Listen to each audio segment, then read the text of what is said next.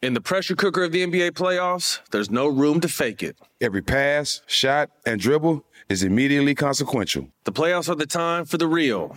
Real stakes, real emotions, real sweat, blood, and tears, real legacies. Which teams will rise from the chaos? Which teams will conquer? Which team is going to make this year their year? You already know when and where to find these moments of unscripted, pure entertainment. Don't miss one minute of the action. Tune into the NBA playoffs on ESPN and ABC. We are welcoming a new show to iHeart and the DraftKings YouTube channel. It is called Point Game with John Wall and CJ Toledano. It is an insider look at the NBA and the coaches surrounding the league. Every week, the five time All Star and the number one pick in the 2010 NBA Draft, John Wall, will give his unique perspective on hot topics in the league and tell the best behind the scenes stories from his time in the NBA. So check out Point Game with John Wall and CJ Toledano on the iHeartRadio app, the DraftKings YouTube channel, or wherever you listen to podcasts. Don't miss the new docuseries Black Twitter, A People's History from Onyx Collective and Hulu. Based on the Wired cover story by Jason Parham and directed by Prentice Penny. Executive producer of Insecure, Black Twitter. A People's History tells the story of how black voices found a new home online and blossomed into a force for change, while laying down some hilarious tweets along the way. If you were there for Meet Me in Temecula or Thanksgiving Clapback, you need to see this series. If you weren't there, time to dive in. Watch how Black Lives Matter grew and gained force because of the voices on Black Twitter, bringing these issues to the forefront like never before. From the memes to the movements, see how this powerful community shapes culture, society, and politics. Black Twitter, a people's history, is now streaming on Hulu. AT&T connects an ode to podcast. Connect the alarm, change the podcast you stream. Connect the snooze, 10 more minutes to dream. Connect the shower, lather up with the news, sports talk, comedians, or movie reviews. Connect with that three-hour philosophy show. Change the drive into work and traffic so slow. Connect the dishes to voices that glow. Thank you to the geniuses of spoken audio. Connect the stories, change your perspective. Connecting changes everything. AT&T. MTV's official Challenge podcast is back for another season. And so are we. I'm Tori Deal. And I'm Aneesa Ferreira. The wait is over, guys. All Stars 4 is finally here. And this season takes it to a whole new level. Old school legends, modern power players, and ex lovers are all competing in Cape Town, South Africa for the prize of $300,000. And we're going to be right here along with you fans, covering every episode on the podcast. Listen to MTV's official Challenge podcast on the iHeartRadio app, Apple Podcasts, or wherever you get your podcasts. Wake your ass up. The Breakfast Club is on. Wake up! The Breakfast Club, Envy, and Charlemagne, the voice of the culture. You think I'm gonna come here when this ain't hot? See, y'all different. Y'all the culture. It's different. You know what I'm saying? Like, y'all know what y'all talking about. This is probably becoming the most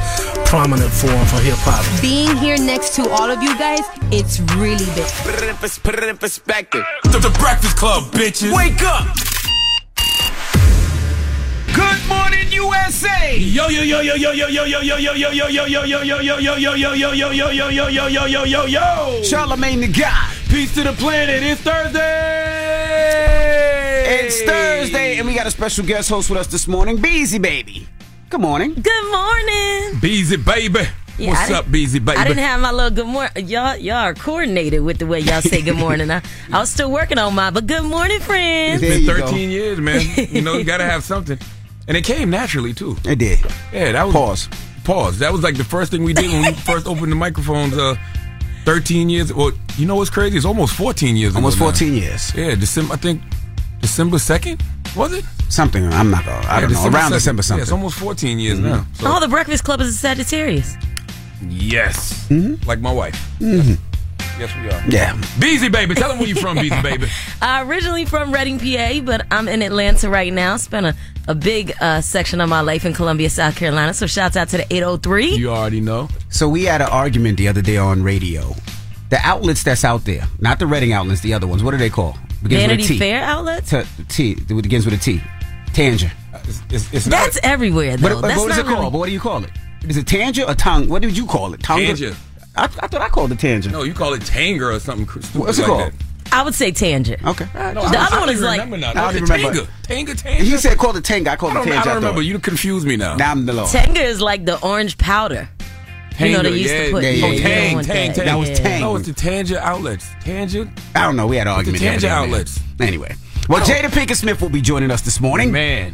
Her book Worthy is out right now. We're gonna talk to Jada Pinkett Smith. I've been waiting to have this conversation simply because uh, I feel like people get caught up in reading the headlines, but nobody's actually read the book. Yes. And if you actually uh, have read the book, then you know it's a fantastic body of work. And if you're if you haven't read the book, just based off the headlines, then you are really missing um, uh, a, a, a, just just a great body of work. Mm-hmm. You know, a great body of work. A person that is showing their vulnerability That's and right. uh, is on a, a path and a journey to worthiness, And like we all are. That's right. If you've ever dealt with any type of imposter syndrome in your life and you're trying to get to a place of worthy, uh, you would really, really enjoy her book. That's right. But you got to read it. Mhm. If not, all you're going to care about is the Will Smiths and the Tupacs and everything else. So much more than that. So, so many gems she's given us. So we're gonna chop it up with her uh, in a little bit. That conversation we actually had yesterday was uh, over an hour long. That's why a lot of you guys seen the clip that was floating around by her talking about uh, lawsuit. Well, we put that clip out because that's what everybody was talking about, at least, well, at least on the, the nigger net of social media. Correct. You know, so Correct. it's like you know what? Let's be part of the algorithm. let's, let's, let's be part of it. yeah. honest, Let's you know. join in. And the TMZ was downstairs. Yeah. You know, stepping on our our our, Our toes. Our, our toes. Yeah, a you little know? bit. Yeah. But the little image they they pulled of her was kind of familiar to the image that Tupac when he was spitting at the camera. That's what I said. She channeled her inner It's- Tupac it's- yesterday. Yeah, it's, it's funny you said that. I put that in the group chat yesterday. I had the picture waiting. All right, but let's get the show cracking. When we come back, front page news. Tezlyn Figaro will be joining us. And don't forget, again, next hour, Jada Pinkett Smith will be here. It's the Breakfast Club. Good morning. Morning, everybody. It's DJ Envy, Charlemagne the God. We are the Breakfast Club. We got BZ Baby, our guest co host. Yes. And let's get in some front page news. Good morning, Tez. Good morning, DJ Envy. Good morning, BZ. Good morning, Charlemagne the God. Peace, Tez. Uh, let's start off with some quick sports. So Draymond Green has been suspended for five games. All right? He will miss out on seven hundred and sixty nine thousand dollars in salary, and he's being fined twenty five thousand dollars. Damn. I mean, I mean that's a, that that's a lot. That is still a lot of money. I thought he would get like three to five though. Yeah, and that's for suspending Rudy Gobert. Now Rudy got uh, fined twenty five thousand, and Klay Thompson got fined twenty five I don't know why Klay got fined anything.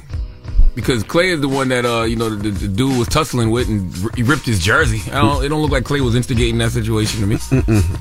And in football, the Bengals take on the Ravens at eight fifteen. Now, what we starting off with, uh, Tez? We're going to start off with uh, the Breonna Taylor. Uh, for those that don't know, the jury started deliberating on that case on Monday in the federal trial of former Louisville police officer who was accused of violating Breonna Taylor's rights by opening fire on her apartment the night she was killed in the botched raid. Take a listen to the report. The jury in this federal case went home for the night, and after three days, there is still no verdict. Now, this is a much longer deliberation process compared to last year's state trial against Brett Hankison, when it took jurors only three hours to acquit the former detective. Now, this jury is deciding whether Hankison is guilty or not guilty on two counts of civil rights violations for blindly firing 10 shots into Breonna Taylor's apartment during a police raid in March of 2020. I mean, they should definitely win that civil rights case, right? I would think so. Yeah, what? what- Yeah, we're hoping so. You know, and again, just as a reminder, as we heard the report, uh, he was found not guilty on the state side. So the federal, uh, the federal side decided to take up these charges. So hoping for, you know, a um, him to be found guilty in that, and they must be able to prove that he had excessive force and put innocent lives at risk. Where a pregnant woman, her spouse, and children were sleeping, viol- violating their constitutional rights. And to return a guilty verdict, the jury must agree uh, that he uh, deprived the people in both apartments of their constitutional rights and that he acted willfully. Uh, they also are deciding if he used a dangerous weapon and attempted to kill. So That is uh, so we know. crazy. It's crazy that they have to determine excessive force, Right. And whether or not he used a dangerous weapon. A gun is not a dangerous weapon. It's like somebody Mhm. died. Yeah. like, what are we talking about? Mhm. And it's a good sign that you know. Well, they say it's a good sign. Typically, a good sign when the jury, you know, is still deliberating in today, you know, three or four. So, um, hopefully, we can get some news on that by the end of the week. But you know, stay, stay there as long as it takes for them to argue and you know sort through all the evidence and hopefully return back a guilty a guilty burden, verdict for that family. That's right. All right. Well, mm-hmm. that is front page news. Thank you, Tez. Absolutely. And let me shout out to one of our, our producers, Sim Simma Samantha. I know we have an extra minute. I just want to salute to her. Today is her two year anniversary of being cancer free. And that Oh, is- wow. that is very very dope. So I want to salute to Sim Sim and Samantha again. Look at God. God is good. That's Man, right. Salute Amen. to God. All praises due to God. All praises to God. Yes, absolutely. Drop a bomb for her too. That fought, that fight, and that road that she took too. So salute to her. For everybody else, all right. Get it off your chest. 800 585 1051. If you need to vent, phone lines are wide open again. 800 585 1051. Get it off your chest. Call us up right now. It's the Breakfast Club. Good morning. The Breakfast Club. It's a new day. This is your time to get it off your chest. Wake, wake up. Whether you're mad or blessed. It's time to get up and get something. Call up now. 800 585 1051. We want to hear from you on The Breakfast Club. Hello, who's this? Morning, morning, guys. It's Walker from Toronto. Hey, Walker from Toronto. Get it off your chest, brother. I just want to say it's much more easier to spread negative energy than positive energy. Yes, it is. And um, Jada Pinkett book is an awesome read. Yes, it is. Man, I cried in it, I laughed in it, and I feel her pain. And I just want to send healing energy for her and her family. Mm-hmm. And uh, just want to say you guys keep doing a good job. Well, I can't wait till uh, you hear the conversation that we had next hour. Because, you know, That's one, one of the things, as soon as you read the book, the first thing you say to yourself is, oh, everybody's having the wrong conversations here. Mm-hmm. you know? Hello, who's this? Mod, say there. Mod baby. Did I say that right? Yes, sir. All right, get it off your chest. Yes, sir. I just wanted to ask Charlemagne, how you feeling this morning? Blessed, black, and highly favored, sir. How you? Yes, sir. Black, blessed, and highly favored. um, and uh, good morning to that co-host. I don't know. I, I, I missed the name. Beezy baby. If you say my name three Hey, times, I'm gonna show up. Good morning. Oh, beautiful. Hey, hey, hey. good morning. I just want to ask you, Charlemagne, could you do me a favor? Yes, sir. When uh, when Jada gets there, could you ask her, please, what did she say to him to make him get up? To make him get up. Oh, during the Oscar, the Oscar slap. slap. Yeah, on the Oscar night. Yes, yes. She, she, she didn't to say make nothing. him, uh, you know, react. She didn't say nothing to him. We all seen the video. She had to say something when that camera cut away. No, she ain't say nothing to him. Nothing at all. That was all. That was all on Will. That that was a reaction from from that. Hmm, okay, the spirit of Pac out in that man. Um, okay. Goodbye, man. Read the book, man. Goodbye, man. I'm telling you, I can tell who has read the book, and I can tell who has read the headlines. If you read the headlines, I understand exactly why you feel the way you do. But when you read the book in context, I guarantee you have a different perspective. Hello, who's this? Hello, hi, this is Leandri. Hey, Leandra, get it off your chest, mama. Um, I just wanted to talk about the fact that I feel like women need to heal from our past trauma. You said what? Say that again, mama. That us women need to heal from our past trauma. Mm. Amen. You ain't lying. Why you say I that feel though? like I, because I'm honestly messing up such a great relationship that I have because of my past trauma and my own insecurities in the past. And I really realize it's so important for us to heal because we are going to lose such things that don't come by often anymore. You need to be here next hour with us as we talk to Jada Pinkett Smith. That Absolutely. is absolutely, positively the conversation. You cannot love somebody until you truly love yourself, and you cannot be happy with somebody until you are truly happy with yourself. That's right. And and and I think part one of this is you know it. So now that you know, I got issue, I got to unpack. You can let him know so that y'all can try to get through this space together, and That's right. hopefully you don't ruin a good thing. Absolutely. Get it off your chest. 800 585 1051. If you need to vent, phone lines are wide open. It's the Breakfast Club. Good morning. The Breakfast Club.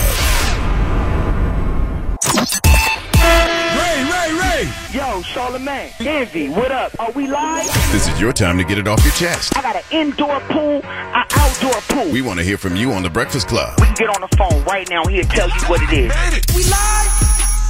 Hello, who's this? Yo, this Jid from Jersey. Jim from Jersey. What part of Jersey?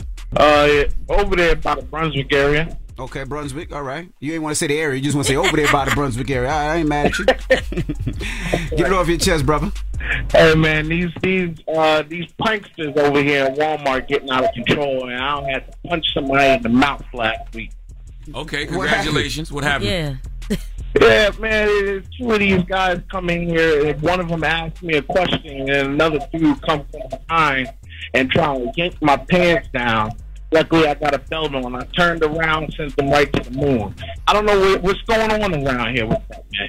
Yeah, he lucky he didn't get shot because that's a bit much. That's Yeah. that's actually kind of that's sexual Yeah. assault, That is really. sexual Yeah. Yeah, there. Well, there's the prank. Yeah, that ain't a prank. That's when you just gotta prank them back. You just gotta grab them, start humping them, and they'll just they'll be all confused. no, 'cause then Oh, now you- no. now you- now you gonna get accused Oh man, that, that video is viral. That video is viral. That messed me up. No. Yeah, but they gotta stop with them pranks. Thank you, Jid. Yep. By the way, the joke's gonna be on you if you a man who winds up on another man tries to pull their pants down and then you get charged with sexual assault. You know what I mean? You're gonna have that mug shot and it's gonna, For- forever. And, and that's gonna be the story. You tried to sexually assault a man in Walmart. You sexually assaulted a man in Walmart. And there was sexual assault. There's certain things you can't do, right? You can't go to certain My daycare, God. school. Imagine having to register as a sex, Sex offender offender. because you sexually assaulted a man in Walmart As a prank. Trying to go right. viral. That's right. And then when you go to prison, somebody gonna prank your ass. Damn it, man. okay. Hello, who's this? What's up, man? This is D'Angelo from Lansing, Michigan, man. How you doing? What up, Doe? Get it off your chest. Man, I just want to get off my chest, man. All these women, stop bashing these women that want to be married, man. That want to hold down their man, want to submit to their man. They not pick me. They not none of that. They just women that understand what life is and what what love is and what the beautiful thing is, man. And these bitter women, man, need to find somebody or get less lonely with a dog dying alone. In the words of Kevin Kevin Samuels, you know what I'm saying?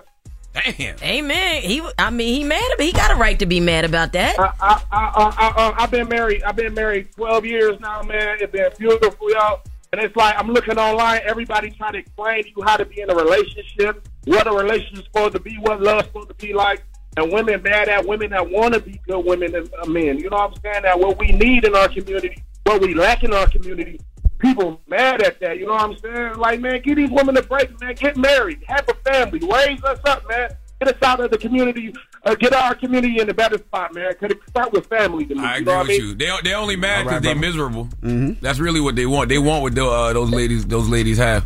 It's sad, Charlemagne. I, I I seen a real on uh, Instagram. A woman was at her at her wedding day, but she got on her knees and t- uh, promised her husband well everything she gonna be to him.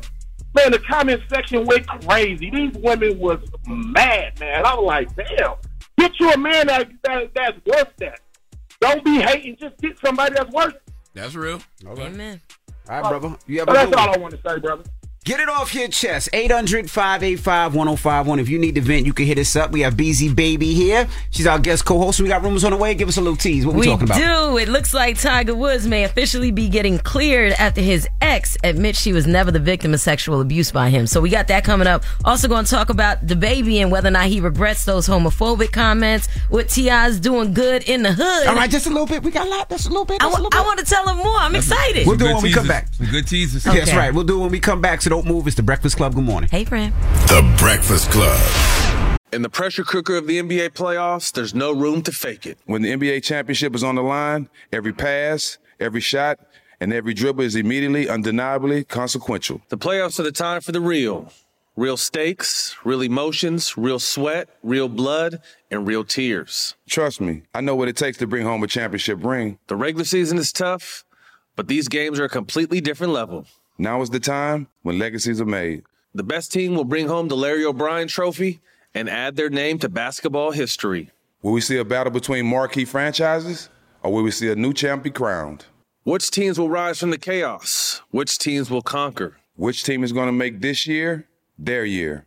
These are the moments of unscripted, pure entertainment that only happen on the hardwood. You've waited all season for this. It's time to take it to the next level. Don't miss one minute of the action. Tune into the NBA playoffs on ESPN and ABC.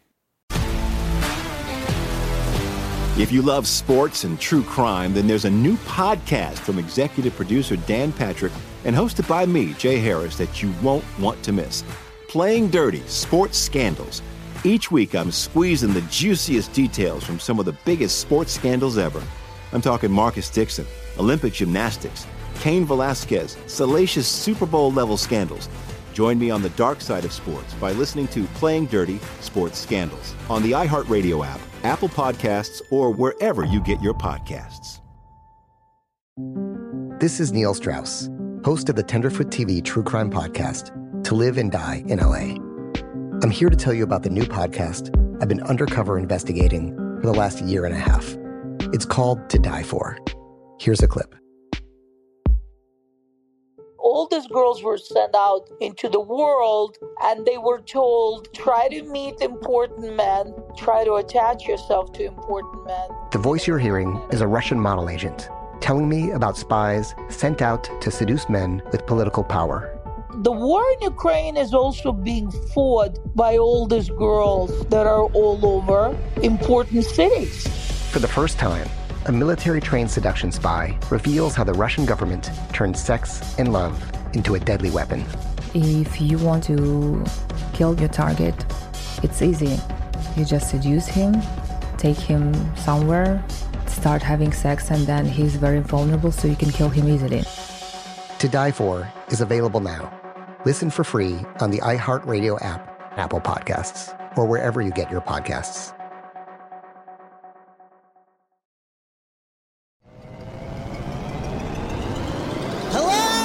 Acclaimed comics writer and notorious Scott Summers hater, Rosie Knight. Well, hello, Emmy winning podcaster and totally unbiased Targaryen royal supporter, Jason Concepcion. Rosie, somehow the X Ray Vision podcast has returned. It feels so good.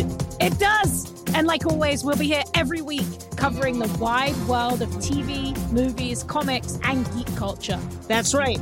We'll be talking about Batman, heroes of that stature, and of course, we'll be inviting our friends in the industry to come geek out with us and share stories.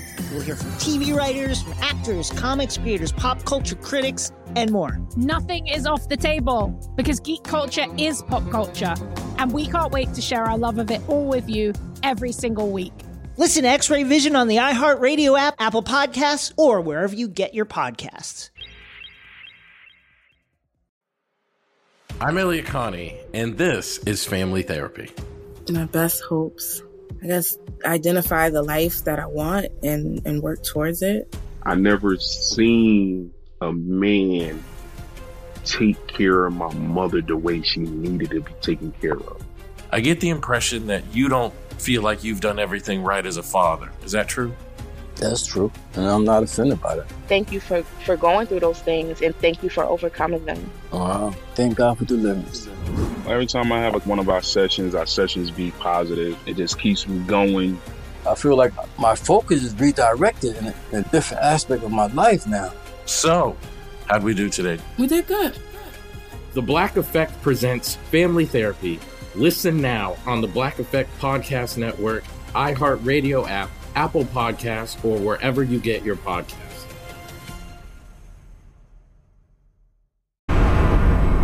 Morning, everybody. It's DJ Envy, Charlemagne the Guy. We are the Breakfast Club. We got our special guest co-host, Beezy Baby, with us. And let's jump right into the rumors. If you say my name, Beezy Baby. Beezy Baby. It's about This is the rumor report. Easy, baby. You can't be mad when people don't understand your dream because God didn't give them your vision. Good. Well, here's juice. All right, so by now, most of us have heard that Keke Palmer was temporarily granted custody of her son, and she also got the restraining order against her son's father, Darius Jackson. Mm-hmm. Well, the filing caused accused Darius of being mentally and physically abusive. We saw the pictures. Since then, she and Darius's families have been going back and forth, and it's been all over social media. There is some new audio of Keke's mama Sharon cussing Darius out. Check this out.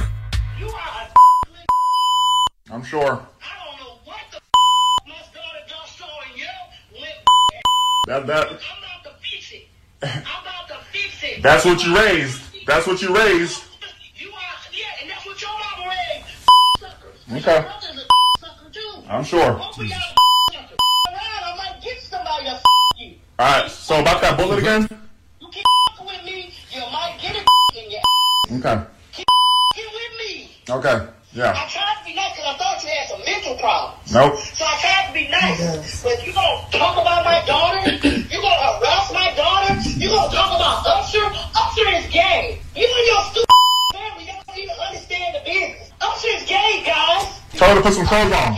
Tell her to put some clothes on. You be into Usher. Tell her, tell, tell her to put some clothes on. I should get a shot. Yeah. I'm not. I'm not even acknowledging that. I, I, I really don't even want to hear any of this. Like, because nothing is private anymore. We don't need all this transparency. And who recorded this? Yeah, I don't know, but the conversation went from the conversation she was having with him to a Mhm. conversation where she was talking about his family. Now, not only is Usher gotten dragged into it, but his family got dragged into it. Check it out. You ain't got a family. That bitch family, your fucking brother, sister that you chose, your immigrant. They have, they have nothing to do with this. They have nothing to do with this. Jerry Springer family. They have nothing to do with this. Yeah, they do. No, they don't. do. Your mama do. She, she the one got you thinking you can go around and harass women because your daddy harassed her. Okay. Your grandmama told me. Your grandmama told me his mama's crazy. We've never been able to do anything with her. I don't know why my son stayed with her, but yeah, she's crazy. And if Darius is listening to her, he should be ashamed of himself. That's what your damn grandmama told me. What his dad Your said. grandmama told me your mama was crazy, and that if you wanted to listen to your mama, She's then schizophrenic, and so is he. Damn. If grandma said it, case closed. Grandma said it crazy, crazy. Whoever recorded this seems like they was trying to make Keke's mom look crazy. Correct. But, but it doesn't make her look crazy. It makes her sound the way you would think a mother would sound if she felt someone hurt her child. If you allegedly hurt someone's child, that's exactly how any mother would react. You're gonna get invited to private parts. Yes. She might say she's gonna kill you, your Yes. whole family trash. Yes. I'm gonna I'm gonna jump out on a limb. I'm a mother of four daughters. Mm-hmm. It would have been way worse. By the way, by the way, BZ is a con- you are a convicted felon. I am a convicted felon. Yes. So I understand this right here. I'm empathetic. like I get, I get it. I mean, put in some work. You know what I'm saying? No, that's her daughter. Like, how, how do you want her to react? That's her daughter. Somebody hurt her daughter. Somebody disrespected her daughter. Yeah, how would you want a mom to react? Well, we know how Keke reacted because we got audio of her talking to Darius. Check it out. That because you're nuts. There's no reason for you to say that. Jezebel, calling me Haiti, some- that's all unnecessary. You do all of that unnecessarily because something's wrong with your mind. It's not normal. You sound like you have a broken brain and you need to go to see somebody because you're chemically imbalanced. There's nothing that I've done for you to stay on that page. People have endured more. I've endured more from you and I don't do that to you. I don't sit up there and call you all kinds of names and do stuff like that. You randomly have, have an episode and then you harass me for an hour straight. The Usher shots weren't necessary though. Not at all. If I'm Usher, I'm never speaking to the Palmer family ever again. But you know what I'm Keke, did- Keke was really watered down compared to Mama. Yeah, you supposed to shut Mama down. Yeah. Like what that? Because what did that? like why? But mother was so mom that was, to do with but anything? mom was so enraged, and, How do you- and they didn't know the phone, the phone call was being taped, so they just they think they're talking in family. She probably talked to her I mom. don't care. after- if that's how that. you talk to me, if that's how you talk about me when I'm not around, don't be smiling up in my face But that's when we mama. see each other. How do you That's shut Mama either way. down? How do you shut your mother down when she's like that? Yeah, when By- she's by the way, how would Mama know that? Where Mama Uh, get that from? you know what I'm saying? But The you know when, when moms get angry, they just say anything. Anything. Yeah, but that ain't a good. That ain't a good one. No, that wasn't a good That one. wasn't a good one. I'm sure mom apologized for it, but she was upset and angry. Because, first of all, if, if that is the thing, and you say such and such is this, and such and such is bisexual, that means it's still a 50 percent chance that could, that it could have went down. You know what I'm saying? What are you talking about? You know? All right, let, let, Like, what are we talking about here? Like that's supposed to make me feel better? you know what I'm saying? which side are you going to believe? Exactly. God dang, man. Well, we got we got Ah, we, this is we got to go. We got to we got to do the, world. what we got. We'll do next hour. All right, next hour we're going to talk about T.I. and what he's doing for his hometown city. Also, we got some juice about Drake coming up. Okay, so don't move. When we come back, we got front page news. Tezlyn Figaro will be joining us, and then Jada Pinkett Smith will be here. So don't move. It's the Breakfast Club on BET. The Breakfast Club. Your mornings will never be the same. Morning, everybody. It's DJ Envy, Charlemagne the Guy. We are the Breakfast Club. We have Beezy Baby here, our guest co-host. And let's get in some front page news. Morning, Tez. Good morning, DJ Envy. Good morning, Beezy Baby and Charlemagne the Guy. Peace, Ted. Now let's start off with some quick sports. Draymond Green has been suspended for five games, and he will miss out on seven hundred and sixty-nine thousand dollars. He's also being fined twenty-five thousand. Rudy Gobert twenty-five thousand, and Klay Thompson twenty-five thousand. Drop one of clues bombs with Draymond Green, okay? My favorite player in the NBA. All right? He ain't got no problem putting hands on you for his people. Nope, not at all. Not at all. And tonight in football, the Ravens take on the Bengals at eight fifteen. Now let's jump right into it. Let's so Joe, uh, Joe Manchin, huh? Yeah, Joe Manchin. I'm sure this won't be a surprise uh, to many of you, especially Charlemagne the God. Uh, it says he inched closer Wednesday to confirming he could run for president. Let's take a listen. Are you considering running for president? I will do anything I can to help my country. Is that a yes? And you're saying, does that mean you would consider it? Absolutely. Every American should consider. If they're in a position to help save the country, I think we're on the wrong course. So I will do everything possible. Joe Manchin once again standing in the way of Joe Biden and the Democratic Party making progress. if Joe Manchin runs for president, you can uh, add that to the long list of things that he has blocked Joe Biden and the Democratic Party from achieving. That's right. That's right. He added that Biden's policies have gone too far left, and he said he thinks they'll lose, will lose democracy as we know it if Trump is elected. So he believes that he can go out and bring the middle together and basically do Charlemagne what we knew he was doing all along, which is why he did all of you know what he did before was showing that he is indeed possibly what the real president. So now I guess he's going for it. He a- will actually be running for president, I believe. If he runs, I'm gonna hear him out. You know what I mean? Like, I mean, uh, the, the other the other options we got are terrible, right? Like the the, the Bidens and, and the Trumps of the world. So I, I'm gonna hear him out. Hear what he got to say. I'm gonna hear what he got to say and see if he's really one of these centrists like he he claims to be. Hmm Well, he's a gangster. We know that for sure. So absolutely. Um, well, I'm interested. I'm interested. I'm gonna hear him out. I'm interested in hearing what he got to say too. You know, pe- so he says he'll make a decision um, possibly before Super Tuesday. So, Will, I think he's going to do it. You know, I'm just think so, guessing. too. I don't know, but this is typically what they do. Say I'm gonna go around the country and talk to you know everyday working Americans and see where we are, and then he'll come out and say uh, after. Uh, a thought uh and prayer and consideration i decided to run you know how they do it so and I, and I don't want to hear none of y'all call him out now. You know what I mean? Any, any of y'all in the Democratic Party, don't try to throw smut on Joe Manchin's name now because you didn't when he was blocking everything out. So when he starts running That's for president, don't come out and tell us how bad he is. And I don't want to hear it. I don't want to hear it now because y'all had four years to tell us that. That's right. Now let's Facts. talk. Let's talk about all these uh, kids losing their Medicaid coverage. Yeah, just an important fact, just another reminder on why children should be covered in the United States of America. At least 2 million children have lost their health care coverage since the end of the pandemic.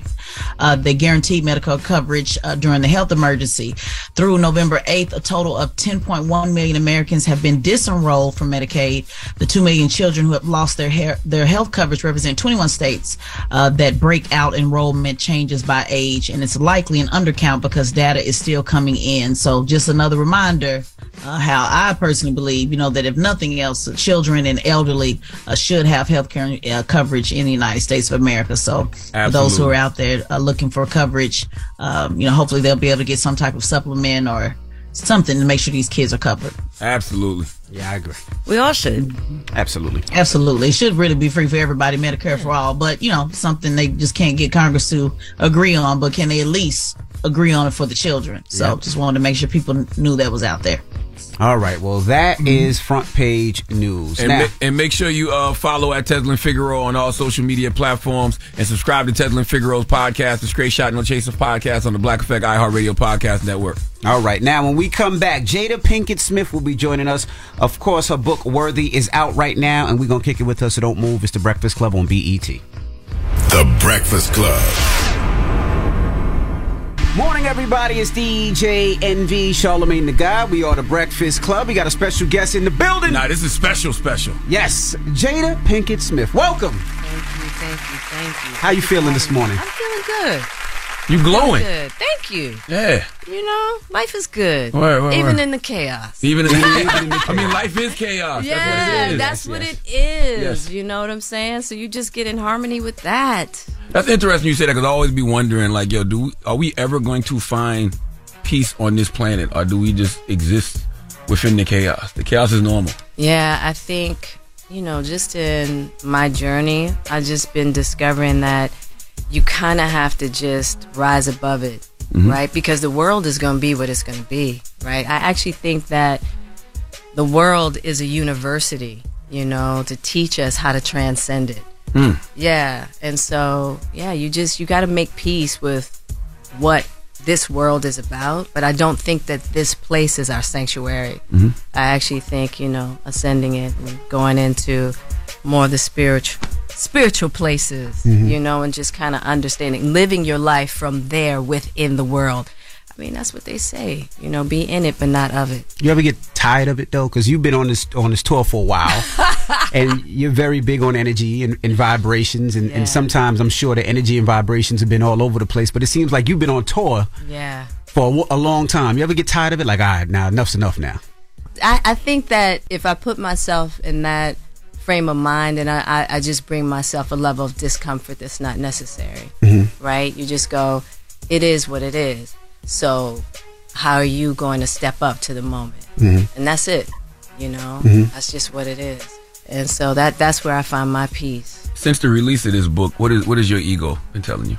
My ego has been telling me to let go because it takes a lot of courage to sit in your truth. It takes a lot of courage. It takes a lot of courage to be happy when you're walking through the world and you're dismantling ideas.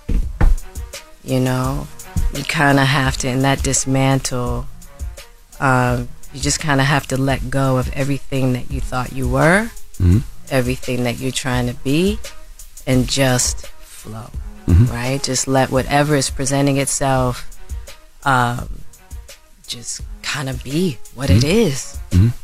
you know. But you definitely gotta let go. So it's it's been a real test in regards to trust.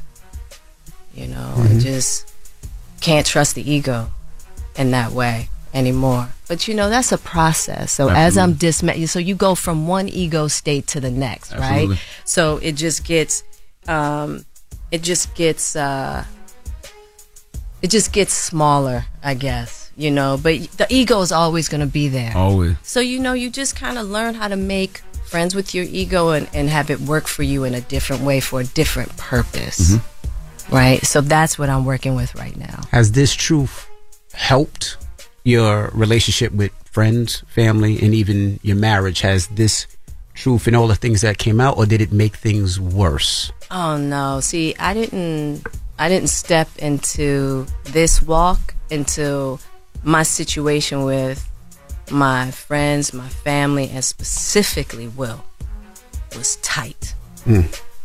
right? Because I already knew how disruptive it was going to be. So I had to make sure that my inner circle was tight, right? So that we could walk this together hand in hand, right? So it's actually, you know, specifically for Will and I, it's definitely brought us closer. It's so funny how crisis will do that. Absolutely. Yeah, you yeah. know what I Especially when mean? you love you- love somebody, yeah, yeah. you know what I'm saying? So that's the thing about Will and I is just like we just learn more and more as we go that this is what we were built to do, you know, with each other, you know, um, and to walk together.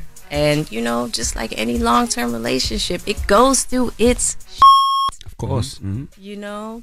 And so you gotta take your time. I really had to grow emotionally. I did, hadn't realized how emotionally immature I was. Mm. You know what I'm saying? And so that's the thing about long term relationships that are fantastic if you can just hang in there because it's going to force you to step your game up if you want to be happy, you know? And so Will's been one of my greatest teachers on my journey, Mm-hmm. you know, because I've been forced to have to deal with my stuff, you know? What stuff? Because you said you're immature. What what immaturity do, Well- do, do you see when you when you look at yourself? Well, I would say, you know, about seven years ago, just when you're just hanging on to these romantic ideas of what marriage should be, what your partner should be for you, so that you don't have to be the thing for yourself. Like when you keep banging on somebody, like, no, I need you to show up this way because I need to feel a certain way about myself. Right? That that in itself is just like, hold up. You want somebody else to be something for you that you're not willing to be for yourself? First of all, how do you call that love? Mm-hmm. You know? And I had to like step away to really realize that. You know? And so me getting myself in alignment and just realizing like, yo, Jada, you got a lot of work to do and then doing that work and then being able to present myself with more of myself and then being able to see Will as who he is and just accept him and love him there. Mm-hmm. That, that's what I think gets lost, you know, in in the book if you haven't read the book. Right. Like you think all the convos about Tupac and Will distracted from what this book really has to offer because I Yeah. Mm-hmm. And I knew that. I mm-hmm. knew I knew it was going to be a lot of distractions, right? And I was like, hopefully this book will have legs so that once all of the you know, the chatter dies down, we can get to the real components of the book. Now, people who've actually read the book are on it, mm-hmm. right? They see that. So, It's but a I journey mean- of healing. It's a journey of healing. It's a journey of somebody trying to find their worthiness, which is you know in, all of us have struggled with that imposter syndrome, not feeling worthy. Yeah. If you read the book, you see somebody really laying it out in detail the journey to get to that place of worthiness. And it's a universal struggle. Mm-hmm. You know, we all do it in different ways, right? But it's a universal struggle.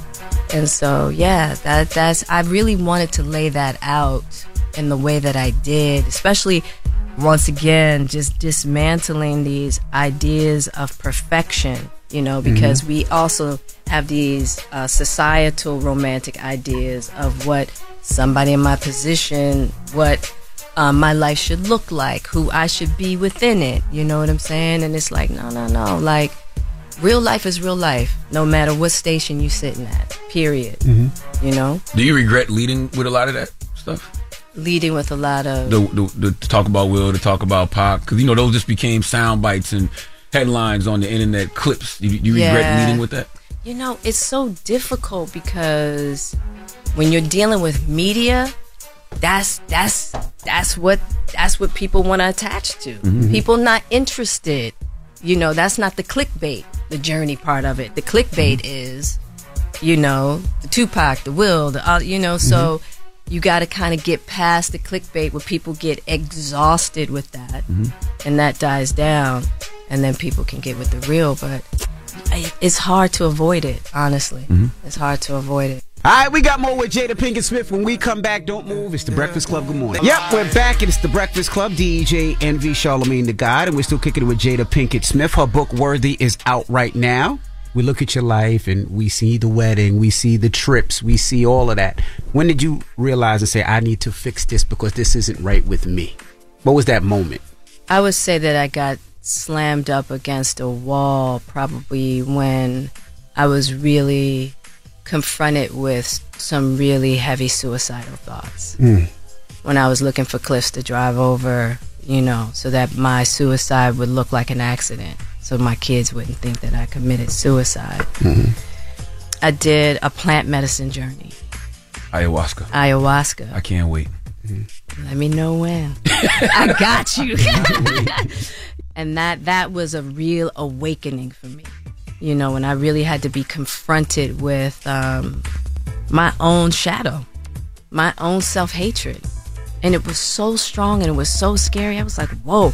I, I didn't. e- I thought I was. I, I didn't even want to be with that. And I'm like, asking somebody else to contend with that. That was the first moment that I realized, oh, Jada, you you got some stuff to deal with. And what got hmm. you to that point? Because most people would look on the outside and be like, you know, she's rich, she's a movie star, she's dating another movie star, she has Right. beautiful kids, your mom is still there. Like, it looks like to the outside, the life is perfect.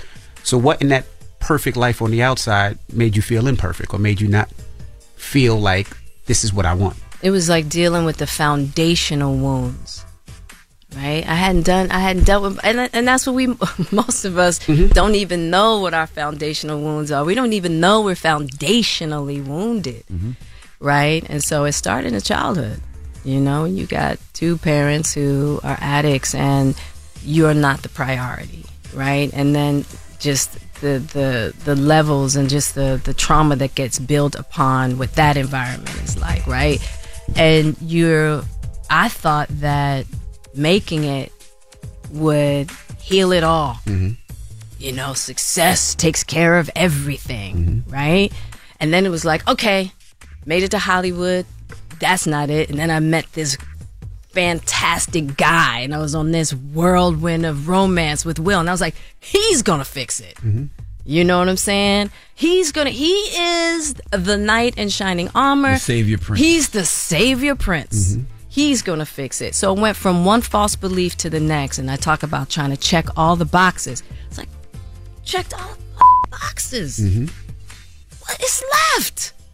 Right? And then having to realize, oh man, oh yeah, you're not dealing with your stuff. That's what's left. Mm. So it just goes to show that we can have all of these exterior things, you know, but that's not the thing that's going to heal the soul.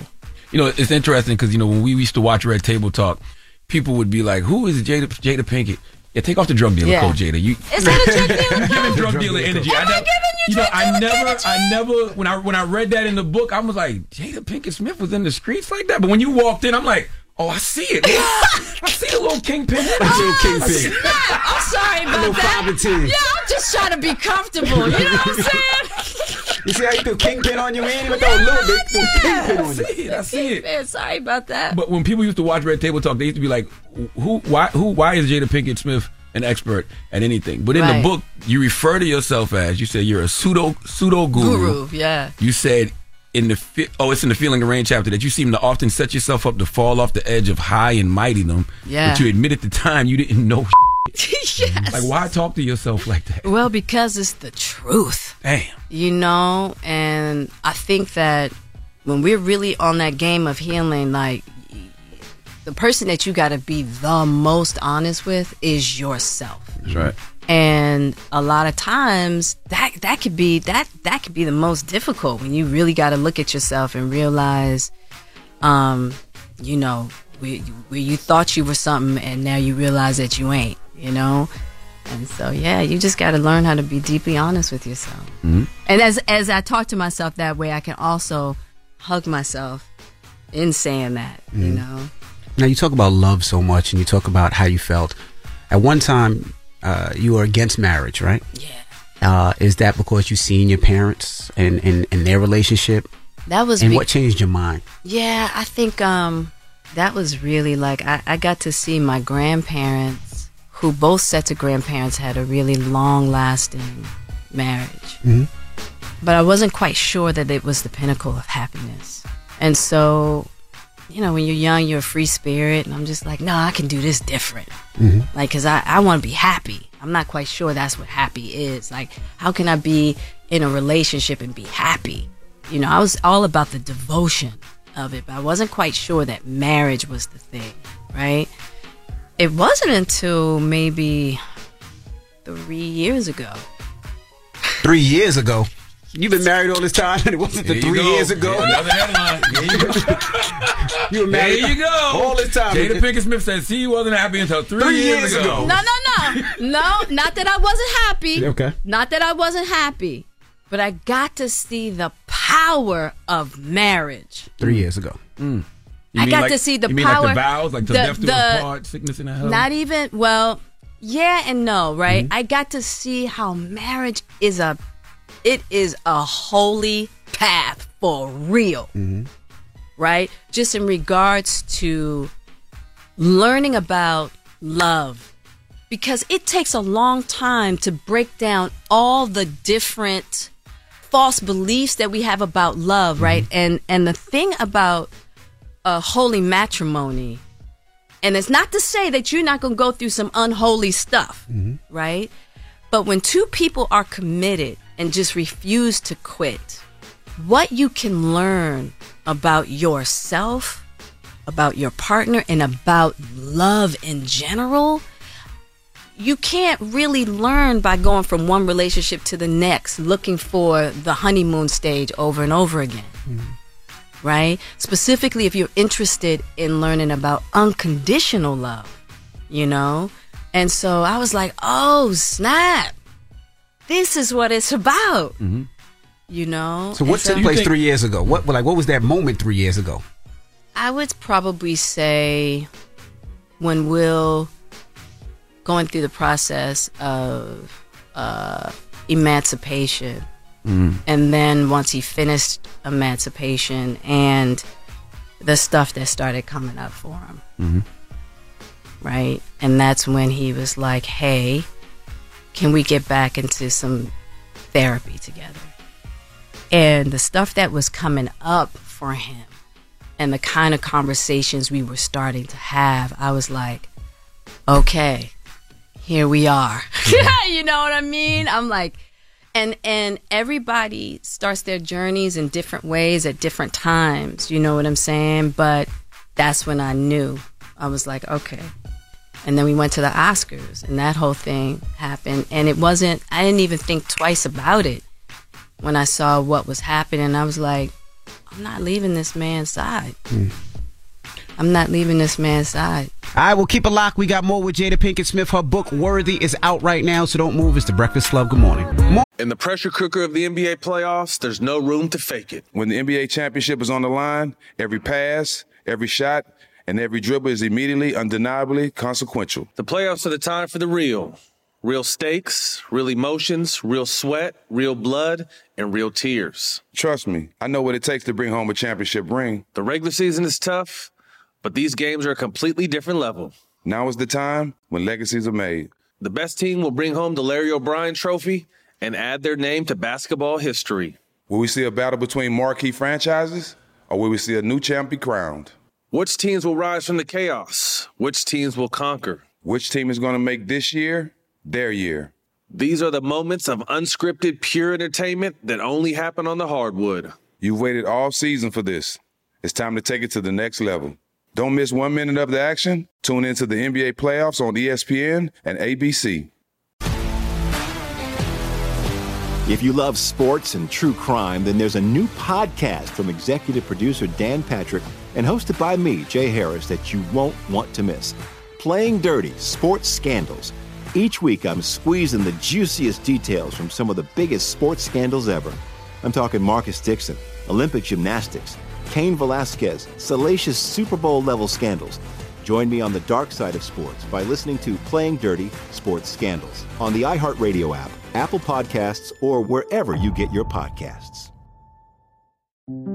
This is Neil Strauss, host of the Tenderfoot TV True Crime Podcast, To Live and Die in LA. I'm here to tell you about the new podcast I've been undercover investigating for the last year and a half. It's called To Die For. Here's a clip.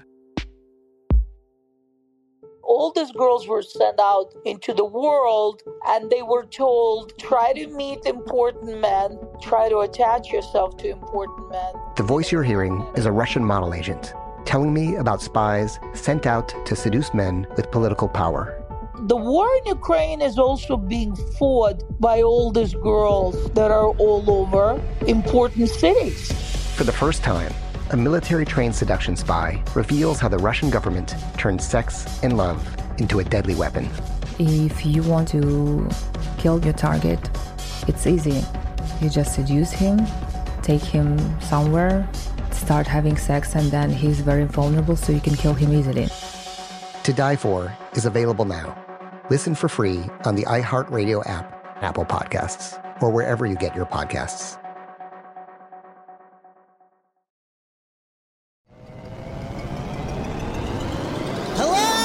Acclaimed comics writer and notorious Scott Summers hater, Rosie Knight. Well, hello, Emmy winning podcaster and totally unbiased Targaryen royal supporter, Jason Concepcion. Rosie, somehow the X Ray Vision podcast has returned. It feels so good. It does! And like always, we'll be here every week covering the wide world of TV, movies, comics, and geek culture. That's right. We'll be talking about Batman, heroes of that stature, and of course, we'll be inviting our friends in the industry to come geek out with us and share stories. We'll hear from TV writers, from actors, comics creators, pop culture critics, and more. Nothing is off the table because geek culture is pop culture. And we can't wait to share our love of it all with you every single week. Listen to X Ray Vision on the iHeartRadio app, Apple Podcasts, or wherever you get your podcasts. I'm Hannah Storm, and my podcast, NBA DNA with Hannah Storm, digs deep into the history of professional basketball, along with my own, as one of the first female sportscasters. Now let's get you up to speed on what else happened around the NBA today. We talked to all sorts of people I interacted with, from Dr. J to Charles Barkley, and recap iconic moments. Yes, he's got it. He, here he comes. Way rock the baby to sleep and slam dunk. As well as some of the wild stories behind the scenes. We were like, what? What are we in for? The scoreboard crashes before we even tip a game off. Today, the NBA is a global sports and entertainment giant. Players are multimillionaires and cultural icons. Iguodala to Curry, back to Iguodala, up for the layup. Oh, blocked by James. LeBron James. And these stories are about how we got here, both on and off the court. And what's next? Listen to NBA DNA with Hannah Storm on the iHeartRadio app, Apple Podcasts, or wherever you get your podcasts. morning, everybody. It's DJ Envy, Charlemagne the God. We are the Breakfast Club. We're still kicking it with Jada Pinkett Smith. Charlemagne? Do you, do you think up until the point of three years ago, do you think y'all had, a, had had just more of a trauma bond? I would say yes and no. I would say we had a trauma bond, and then un- underneath of it, there was this real deep friendship, this spiritual bond too. Because you can start breaking through your trauma and start talking through your trauma. And if it's just a trauma bond, once you start to heal and you start going your separate ways, it's done. If it's Mm. just a trauma bond, Mm-hmm. right? But when you can feel that that spiritual bind, once you're doing the healing and that spiritual bind is just yoking you tighter, then you know it's something else. Mm. You know, and you really have to have the discernment to know the difference. You know what I'm saying? Because sometimes you do just have a trauma bond with somebody, and sometimes you just got to get away. You know what I'm saying? And so you you you gotta really like sit with yourself and have the discernment to know the difference. Now that's real because sometimes you heal so much, you be like, man, you look around, be like, I don't like nobody. No, I- exactly. That's real talk. like none of y'all. Yeah, straight up because that's what we do. Mm-hmm. You know, it's like and that and that's part of it too. You know, and and that's part of why we have to have the courage because innately you know once you start healing, a whole lot is going to change. That's right.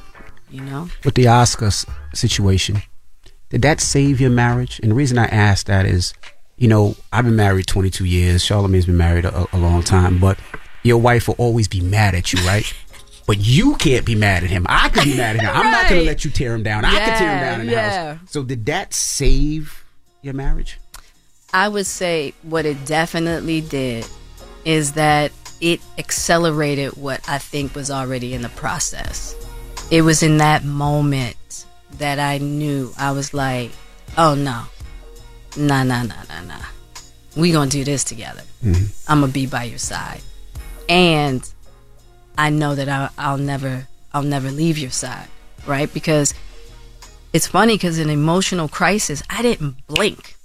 I didn't blink, and that's when I knew deep down inside. I'm like, that, I love this. Yeah. that's your guy. That's right. You know what I'm saying? It's like, and you, there's no getting away from him. You've been trying. You don't really, you don't want to go nowhere. Stop it. And so it was that incident that I knew right away, yo, we in it. and so that was it. But I think that was the trajectory anyway. It just, in an instant, solidified it. Got you. Yeah. Gotcha. It- you know, if y'all have, you know, if y'all have been separated all of these years, if you read the book, you realize that, right? Mhm. And Will never said anything about it. Why did you feel now was the time to reveal that information? Was, You was it was it just to sell books like some people think? Oh no. It's part of the process. You know, it was part of like um part of my self-worth journey. Like I had to really I was leaning on Will in a lot of ways and I think for women specifically how a lot of times our relationships um are used to identify us. You know what I mean?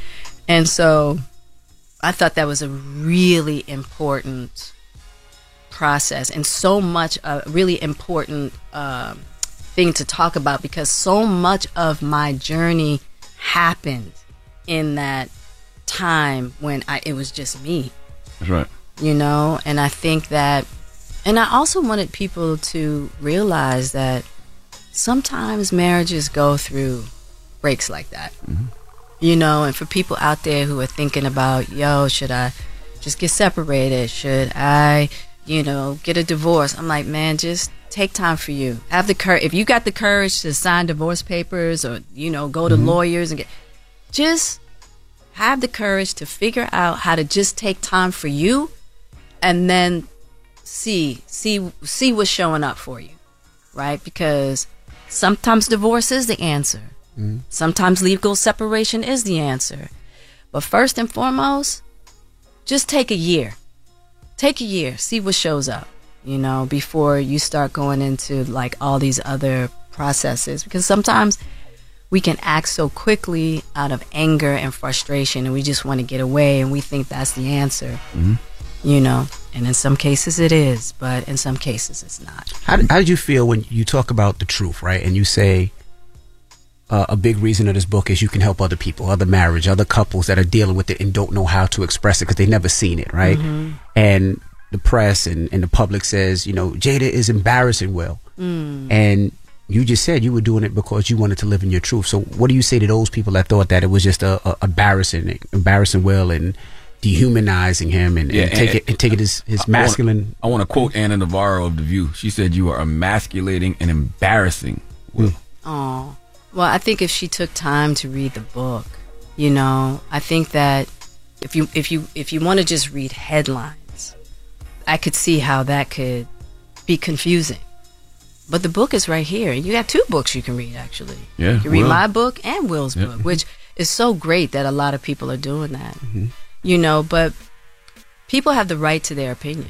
And I always know that anybody who's saying that hasn't really done their homework. But you got to expect it too because of what the headlines are, you know, what clickbait is. Mhm. So, um, Will knows what it is. I know what it is. My kids know what it is. And more importantly, Great Supreme does too. Mhm.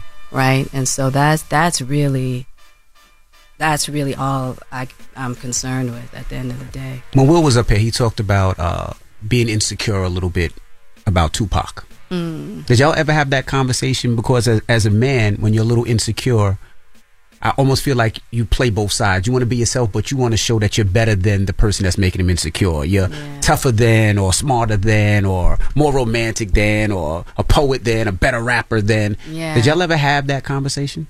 Um, I wouldn't say that we had conversations in that way. It was just like, you know, we came up in an era where it was so unusual for a man and a woman to be friends. Right? Yeah. I mean, really think about mm-hmm. it. Like that's that's more of an open idea now. Mm-hmm. Right? But just think in our era, that was just like friends. They had to be dating. Yeah, like mm-hmm. what, what, what? Right. And so I think for him, it was just like getting your mind around, around that, you know, and that the, the kind of friendship that we had, because we had such a, you know, tight friendship that, you know, was very impactful on my life. You know, so I think it was just getting the understanding around that Tupac and I could be friends, you know, and that that that he was a part of my life in that way. And so just we had a lot of conversations around just those ideas. How did he get over that? I think he just realized that and I, I really can't speak for Will. You should probably ask him when he mm-hmm. comes back. But I think he just realized that that's what it was. you know what I mm-hmm. mean? It was like that's what it was. It's like, you know, that was that beautiful friendship. And I think once he real and started as he got older, started having his own friendships with women, like, oh that that is possible. And how were you with that? I'm, listen, I always told Will, you need some female friends. Did you? Yes, because I think I think I think men and women I think men do need female friends because and women need male friends. And I actually think men once they have daughters. I got four. I got four. And, and, and You all got female- four daughters. Yeah, I got four, too. And majority female. there you go. But I see I would now let me ask you a question. Would you say that having daughters helped you understand Absolutely. And see, I think Mhm. that's what happened to Will. I think once Willow came, you know, and then he started to realize a different relationship with the feminine, Mm-hmm. right? And then he realized, oh, wow, you know, you can have relationships with women that are non sexual or however y'all have to, you know, manage that in your own minds, mm-hmm. right?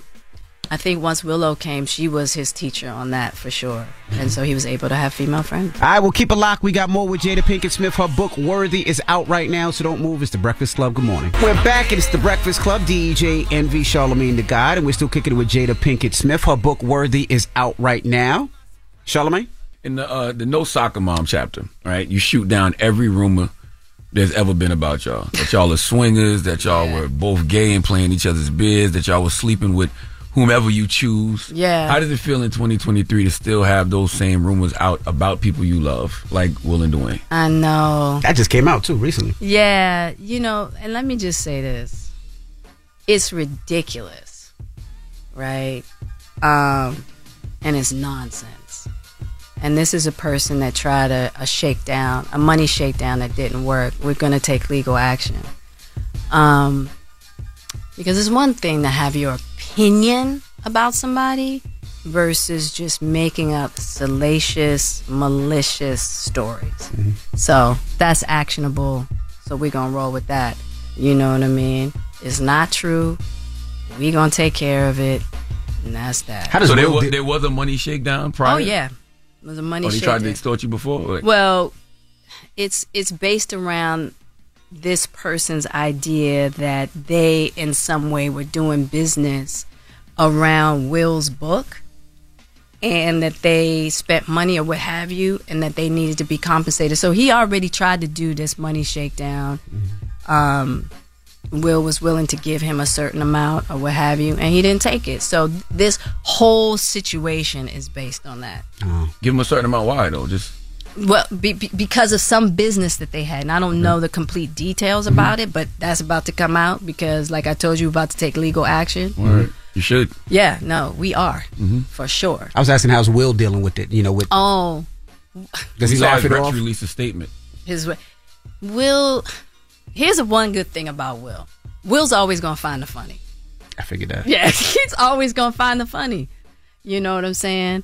And Then y'all so laughed at the, the the murder, murder, kill, kill. part? We yeah, yeah. you you have to you have to because it's absolutely ridiculous. You know what I'm saying? And so all you have is is you just got to laugh about it. You know, and it's unfortunate because Did he ask you like, do I look like I give off bottom energy? he was like, "Do you believe this?" Shit? You know, but we just laughed about it. Got to ask about uh, Tyrese. Now there was a rumor that Tyrese called you oh and said, yes. Oh, he, he said he called you on the phone. He was he was he was on meds. He was he was out of it. Yeah. And he told you, um, I ain't no killer. Jada, I ain't no killer, but don't push me. oh. Revenge is like the sweetest joy next to getting. he don't know why he's. he's Is like, that out. true? So Tyrese did call me for sure, and he was he was definitely in a in a state, and I, I was really concerned, you know, um, and I'm Did just he happy. quote Tupac though? He said he said he quote, him and Charlie Mack said he quoted Tupac. He called Tupac. No, he said he, quote, he called you and quoted Tupac. He may have. Let me tell you something. I was so worried at that time when he made that call um, about his his state because it was really deeply concerning. Um, that I don't. I I couldn't even tell you exactly what happened because I'm trying to think about who I can get there, who can I get in the house, how can I get him help. Um, yeah, and so that I was I was in I, I was I was a little panicked, you know, to just make sure that he was okay and that nothing was going to happen. He wasn't going to hurt himself or anybody else. So that I, I couldn't even I don't even remember What he said. Mhm. What what what he said. I, I want to talk about the book and a debate I had at dinner a couple weeks ago with some friends. Because in the book, you say that you and Will decided to separate in every way except legally. Yeah. And y'all would have complete transparency, no secrets about what y'all were doing and whom y'all were doing it with. Right. And the debate we were having was, well, early in the book, she said that they've never been in an open relationship. But isn't that an open relationship? Well, here's the difference between that. That's when you're you're in an open relationship and you are still intimate with each other. Right? At that point we went our separate ways. So it's as if Mm. we are divorced, separated and just trying to figure out how we're going to go about it. But at that particular point in time, we were no longer relating in that way right? Um, because for us, it was over, it was done. So if you're in an open relationship, that means that you are still in a relationship with one another Romantically, some way, somehow, yeah. romantically and you are okay with being with other people romantically Like y'all was separated. we separated. were separated like done done done done done Why, why did you choose not to say August's name in the book? really just to i felt like he's been through enough. Mm-hmm. You know what i mean? And i just wanted to be respectful in that manner. I really did. Mm-hmm. Do you feel like that's something that you need to heal, like that situation? um i'm hoping at some point. Mm-hmm. You know i'm definitely hoping at some point for sure. Yeah. I, wa- I wanted to ask you too. If you pick a crew to run with in real life, would you choose between the cast of Set It Off or the cast of Girls? Trip? Set it off. oh that's a hard one Mm. damn charlemagne that's Yeah, a hard one Set it off. They was riders. They were riders for sure. But you know, both crews, they got, you know, they got something real special. Yeah. I'm going to plead the fifth on that Plead the fifth. I only got two more questions. Like when when you having these conversations now, how do you know, in your words, that this isn't the pseudo guru using rationale and borrowed wisdom to tell you what you want to hear? because it sits so beautifully in my heart. Now, what I will say about that is that's why you got to always stay open. Because as we continue to grow and learn, you know, it's, it's Bruce, Bruce Lee said it best be like water. Mm-hmm. You know what I mean? Because that's where I'm sitting right now. Who knows when I come back if, you know, what it'll be then. Mm-hmm. Because we just got to stay open, we got to stay fluid. But for now, it's what speaks to me deeply. Mm-hmm. You know, and that's all we got, you know, for the moment. My, my last question, and it's a it's, it's, it's a quote, right? And the quote is: "Other people's opinion of you, whether it's good or bad, should not be grounds in which you base your self worth. Your value is inherent within you. What matters the most is whether you know you are worthy." That's right. So, do you know you're worthy? Absolutely. And you know what? It really comes from, and I wanted to say this in regards to, to the question you asked about self worth, really dealing with self judgment. Like once we can cure our self judgment in a certain manner, right? People's opinion about you can only affect you if you believe it. Hmm. You know what I mean? Once you really know who you are, once you really know your self worth, anything that anybody else has to say about you really can't affect you. Mm-hmm. You know? And so you know, I know how much work it's taken for me to get to know myself. I can't expect anybody else to know me like that. Hmm. You know what I mean? So I have to be willing and, and accept whatever opinions come my way. I get it. Absolutely. Yeah. All right. Well, Jada Pinkett Jada Smith, Pinkett ladies and gentlemen. That's right. Thank We you for coming. you for joining us so much. Appreciated this you conversation so much. guys. Thank you. This was beautiful. The book Thank Worthy you. is out right now. Make sure you get it and thank you. Thank you. Don't be a stranger. No, I won't. Not right. at all. It's the Breakfast Club. It's Jada Pinkett Smith. The Breakfast Club. Your mornings will never be the same. I was donkey up the day. Made it. Damn, the hee haw again. It's time for Donkey of the Day. I ain't trying to be donkey today no more. They should be embarrassed by what they already did. I, am not making these people do these things. Called donkey of the day, and it really caught me off guard. Damn, Charlemagne, who got the donkey of the day today? Well, just hilarious. Donkey of the Day for Thursday, November 16th goes to 35 year old Joseph Halder. I think that's how you pronounce his name. A volunteer firefighter from the Upper Peninsula of Michigan. This is one of those ones that caused me to reflect a little. And in my reflection, I thought to myself, I wonder if humans are as insane as Donkey of the Day makes them out to be. Maybe I need to give humans the benefit of the doubt more and say, hey, it's just me. You are the guy who does Donkey of the Day, so you choose to seek out this crazy every day. And since I choose to seek out this crazy every day, I attract the crazy by way of stories. Okay, people send me these things and I read them and I can't believe them. So I read them again and I still can't believe them. Then I check other sources to make sure that these stories are real because I don't believe them. And every morning we end up here. Same donkey time, same donkey channel. And today is really no exception. Salute to all the public servants out there, all the individuals who realize that your true purpose in life is service to others. Dropping the clues bombs for those individuals. I told you Joseph is a volunteer firefighter. Volunteer firefighters are absolutely public servants. Uh, being a volunteer firefighter is absolutely an act of service. But you, but do you ever think to yourself, well, what if you're a firefighter and there's nothing to do? Nobody to serve. What if you're a firefighter and there's no fires to fight because there is no fires? Have you ever thought about that? Well, Joseph has, and he also had a solution. Let's go to WSB Channel 2 for the report, please. Was the third such uh, structure fire in the area in a, in a short amount of time, uh, which by itself is kind of suspicious. A volunteer firefighter for the Whitefish Township Fire Department was officially charged today for setting a building on fire Saturday night.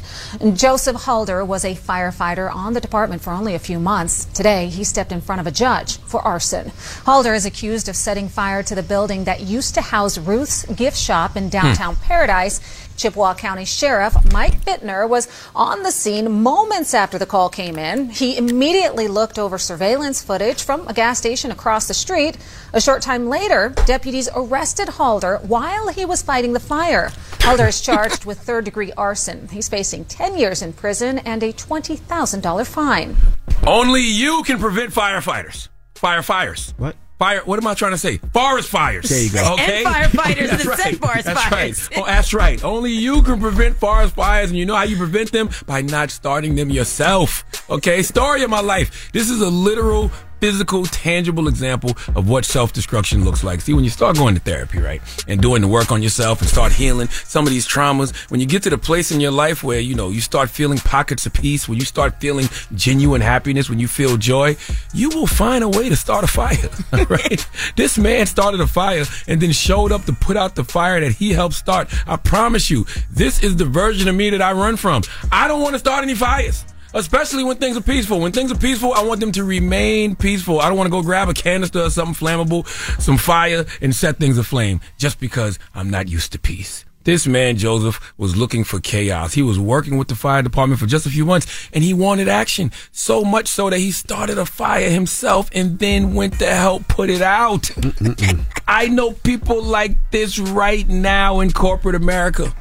I know people like this right now in my life. They will create a problem themselves just so they can have something to do, just so they have something to fix. Let me tell you something. When you have to do things like that in order to feel like you did something, then you need to do some internal work on yourself because that don't make any damn sense. All right. Paul Sloane says the innovative leader has to be an arsonist and a firefighter, but I don't think he meant that literally. Okay. Nor Joseph, do I believe you are an innovative leader. And did you know that roughly?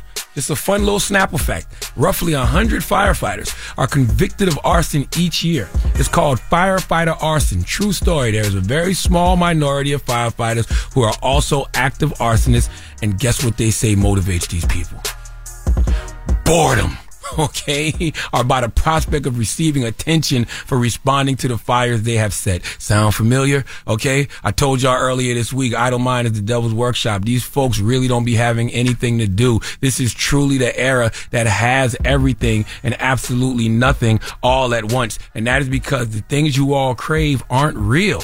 You got all these followers on social media, but no real connection to nobody. You log on every day to a community that's not even a real community. You're seeking validation and attention and likes and retweets and engagement. None of it is real. And that's why you're bored and you resort to doing dumb snickerdoodles. That's a BET edit like Joseph did. Now Joseph is facing up to 10 years in prison and a $20,000 fine. And he's a person of interest in at least two other fires in the area. Some donkey of the days just sell themselves. Please let Remy Ma give Joseph Hadler the biggest hee haw. Hee haw, hee haw. You stupid motherfucker. Are you dumb? I can't believe y'all be doing this, snickerdoodles. And don't be Joseph Hadlow, okay? Don't start a fire just to have something to do. Not only that, there's some of us who will set ourselves on fire to keep others warm. That means you put other people's needs in front of your own. You do know that's not sustainable, right? Okay, just so we're clear. All right. Well, thank you for that donkey today, sir. Mm-hmm. Now, when we come back, well, first, BET, we'll see you tomorrow. Peace, BET. Mm-hmm. Now, when we come back, Jada Pinkett Smith, she was on the show uh, last hour. We spoke to her for, what, over an hour? Uh, sure. Yeah, we, sh- we, we spoke to her for over Full, an hour. The full conversation is on YouTube, by the way. Yeah, you can Right listen now. to it right now. Watch it right now.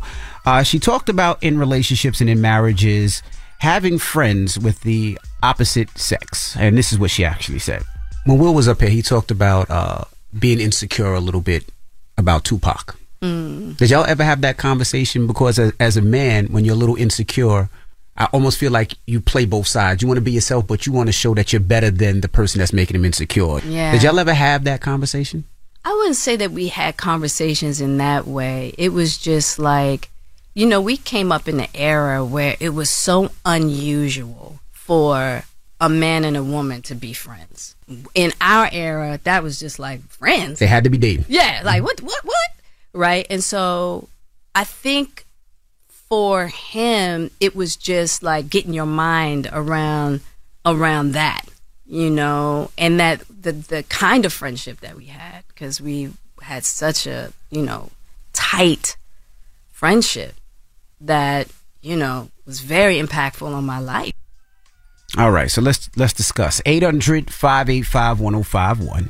When you're in a relationship, uh, is it okay for your spouse or your significant other to have friends of the opposite sex? Not even just in marriage, but in life, you can have platonic friendships.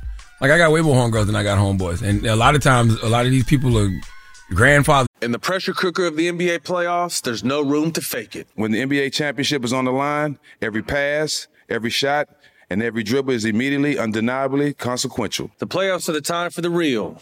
Real stakes, real emotions, real sweat, real blood, and real tears. Trust me, I know what it takes to bring home a championship ring. The regular season is tough, but these games are a completely different level.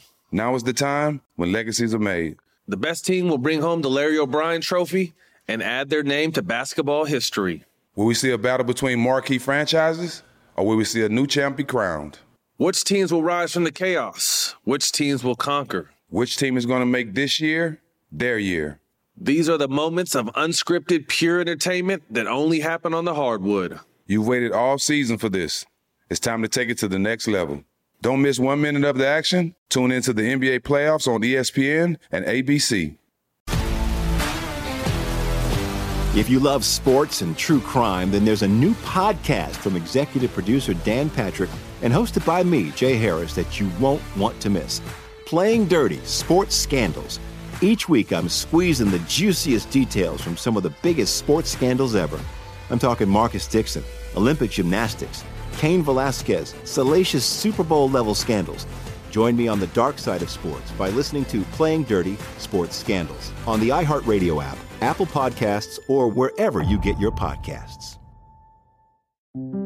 This is Neil Strauss, host of the Tenderfoot TV True Crime Podcast, To Live and Die in LA. I'm here to tell you about the new podcast I've been undercover investigating for the last year and a half. It's called To Die For. Here's a clip.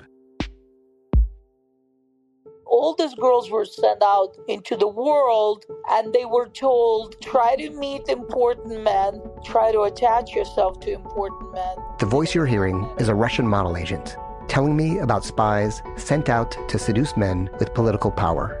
the war in ukraine is also being fought by all these girls that are all over important cities For the first time, a military trained seduction spy reveals how the Russian government turned sex and love into a deadly weapon. If you want to kill your target, it's easy. You just seduce him, take him somewhere, start having sex, and then he's very vulnerable, so you can kill him easily. To Die For is available now. Listen for free on the iHeartRadio app, Apple Podcasts, or wherever you get your podcasts.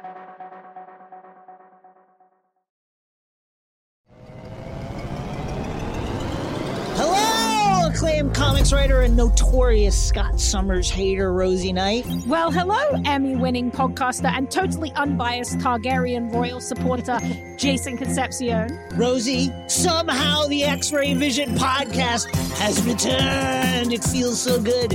It does. And like always, we'll be here every week covering the wide world of TV, movies, comics, and geek culture. That's right. We'll be talking about Batman, heroes of that stature, and of course, we'll be inviting our friends in the industry to come geek out with us and share stories. We'll hear from TV writers, from actors, comics creators, pop culture critics, and more. Nothing is off the table because geek culture is pop culture. And we can't wait to share our love of it all with you every single week. Listen to X Ray Vision on the iHeartRadio app, Apple Podcasts, or wherever you get your podcasts. I used to have so many men. How this beguiling woman in her 50s, She looked like a million bucks. with zero qualifications, She had a Harvard plaque. tricks her way past a wall of lawyers and agents. She's got all of these Maseratis and Bentleys all in the driveway. Is it like a mansion? Yes, it's a mansion. That this queen of the con uses to scam some of the biggest names in professional sports out of untold fortunes. About six million. Approximately $11 million. Nearly $10 million was all gone. Employing whatever means necessary to bleed her victims dry. She would probably have sex with one of her clients. Hide your money in your old rich man because she is on the prowl. Listen to Queen of the Con, Season 5, The Athlete Whisperer, on the iHeartRadio app, Apple Podcasts, or wherever you get your podcasts.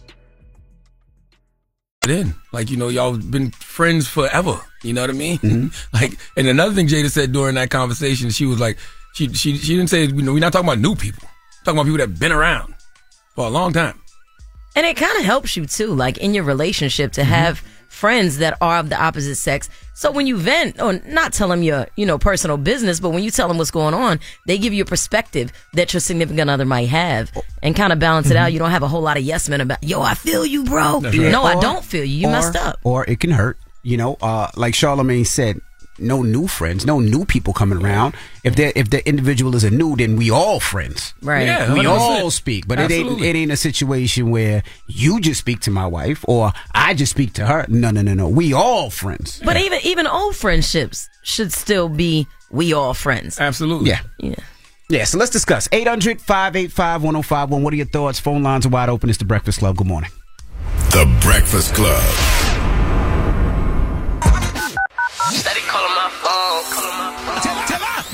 It's topic time. Call 800 585 1051 to join into the discussion with The Breakfast Club.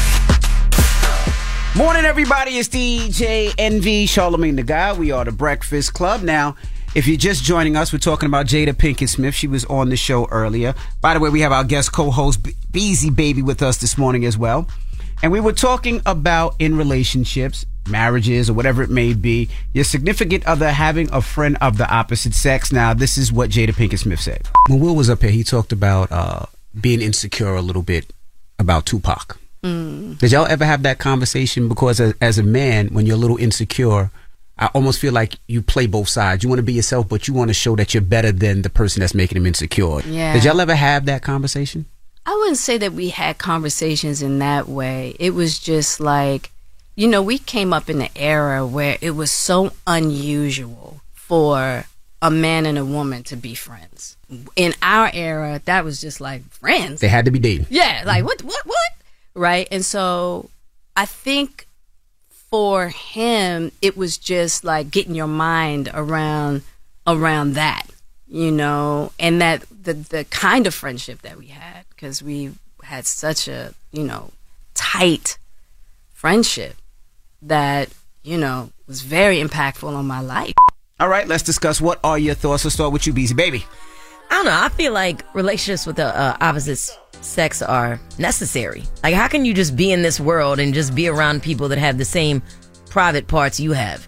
You're Right. you're gonna you may streamline your thinking. You can't really get opposed, you know, feelings or thoughts. So I think it's necessary, but I think you also have to have respect for your partner. Like, I wouldn't marry somebody that didn't trust me in a room without them. Mm. So you got to trust that I'm gonna put you first, and I'm gonna honor the vows that I made to you, and that you know I'm not gonna put nobody in our circle that could threaten what we got. So I don't know. Yeah, and, and in my relationship with, with with me and my wife, I we don't really trust too many people. So for us, it has to be mutual friends, right? Um, meaning, you know, we meet them together. Not like not like Charlemagne said earlier. Like I, I can't just meet you at the grocery store and now we friends. It's Right. not going to be like that. It has to be some type of establishment, and my wife has to approve, and and with her, I have to approve. Right.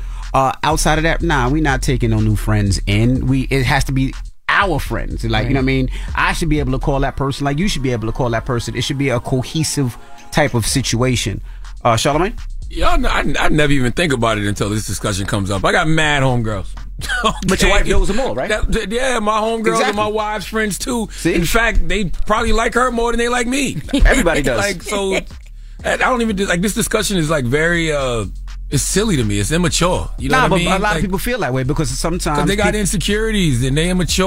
or it's and- new friends, and sometimes people are not around for the right reason, and we know this. And I know, especially, and, and I hate to say this, a lot of fellas sometimes will, will try to befriend your girl not because they want to be your friend, your girl's friend. They want to smash. Well, I'm never trying to befriend nobody. I'm never trying to befriend a man's girl. Like that's not happening. Like there, A lot of people do there- that. there's reasons why you know either your friends are your friends, or even these new people who may come into your life.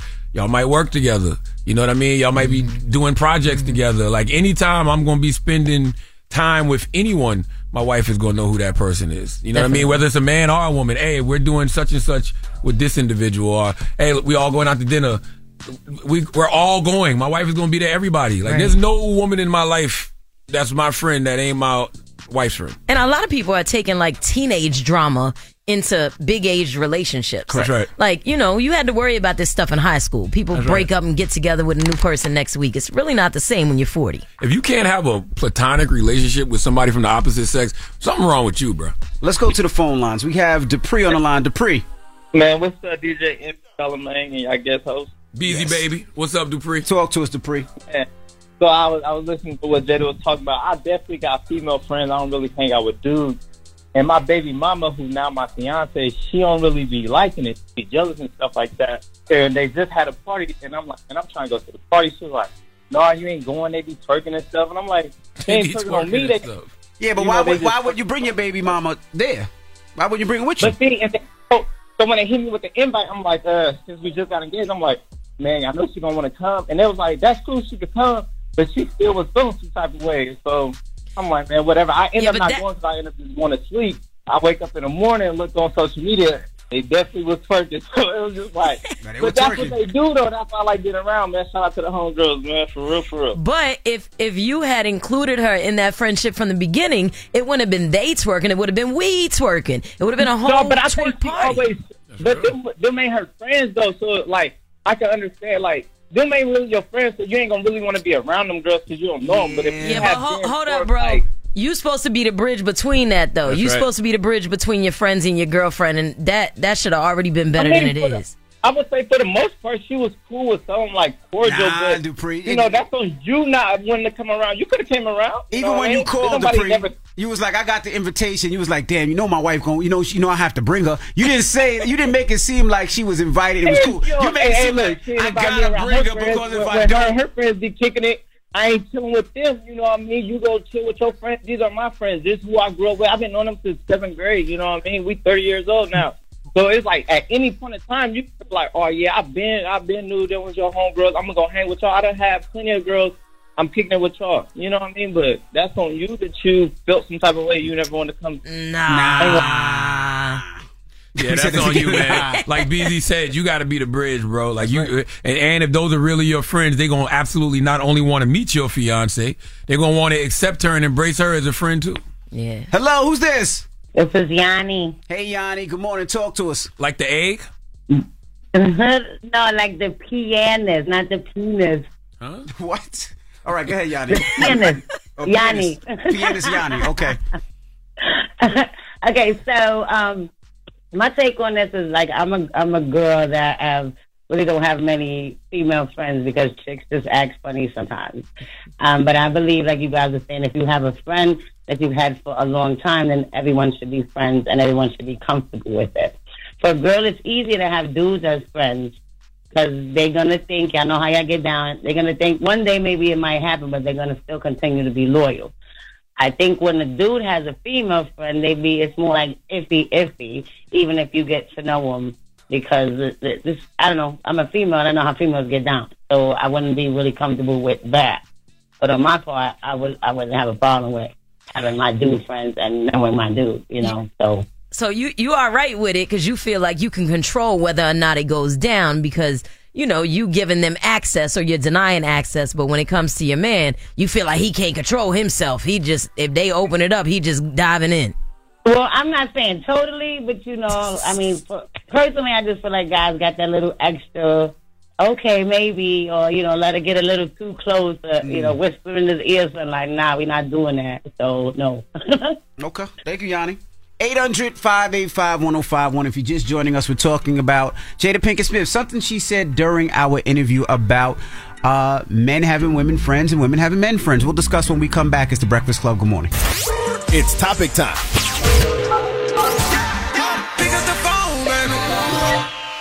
Call 800 585 1051 to join into the discussion with the Breakfast Club. Talk about it.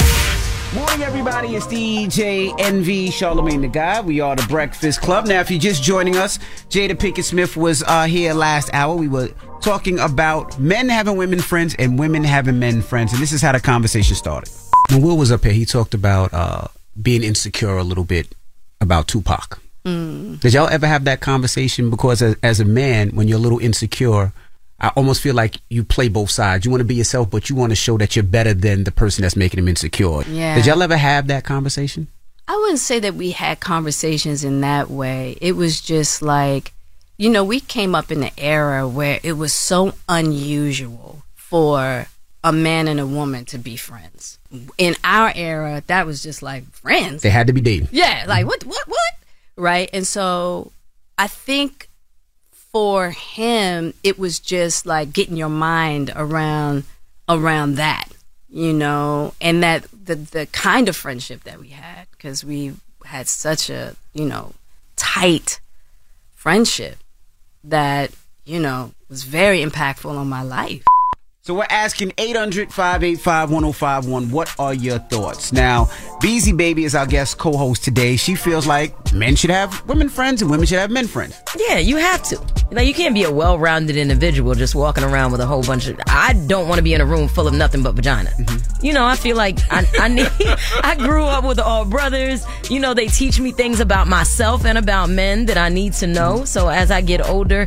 I don't know. I got male best friends, and my husband's cool with that, and I'm okay with him having girlfriends. Mm-hmm. It's respect. Absolutely. Like the caller said earlier, the, the, the thing that he was saying that you know he didn't know if he wanted to bring his fiance around his other friends. Mm. I'm the different. I'm totally different. When I go out, babe, you want to come because I'm gonna have just as much fun with the homies than with my wife as well. Like if, if anybody ever seen me out or I've been out anywhere, I bring my wife with me. I have a great time with my wife. I drink, my wife drink. It, it don't matter. We have a good time. If we go to a strip club, we both tip it. If we go to I don't know, a casino. We both gambling. Like we have that much fun. But it's a little questionable when somebody sends an invite to DJ Envy as opposed to you and your wife. Like the invite should be coming to both of you anyway. A hundred percent. Yes. And that's what I told the dude last time. Like when he said he didn't want to bring his fiance around his friends. Your friends should not only want to meet your fiance, they should be embracing your fiance and bringing her into the circle of Correct. friends with open arms. Correct. Mm-hmm. Correct. Well, let's go to the phone lines. Hello, who's this?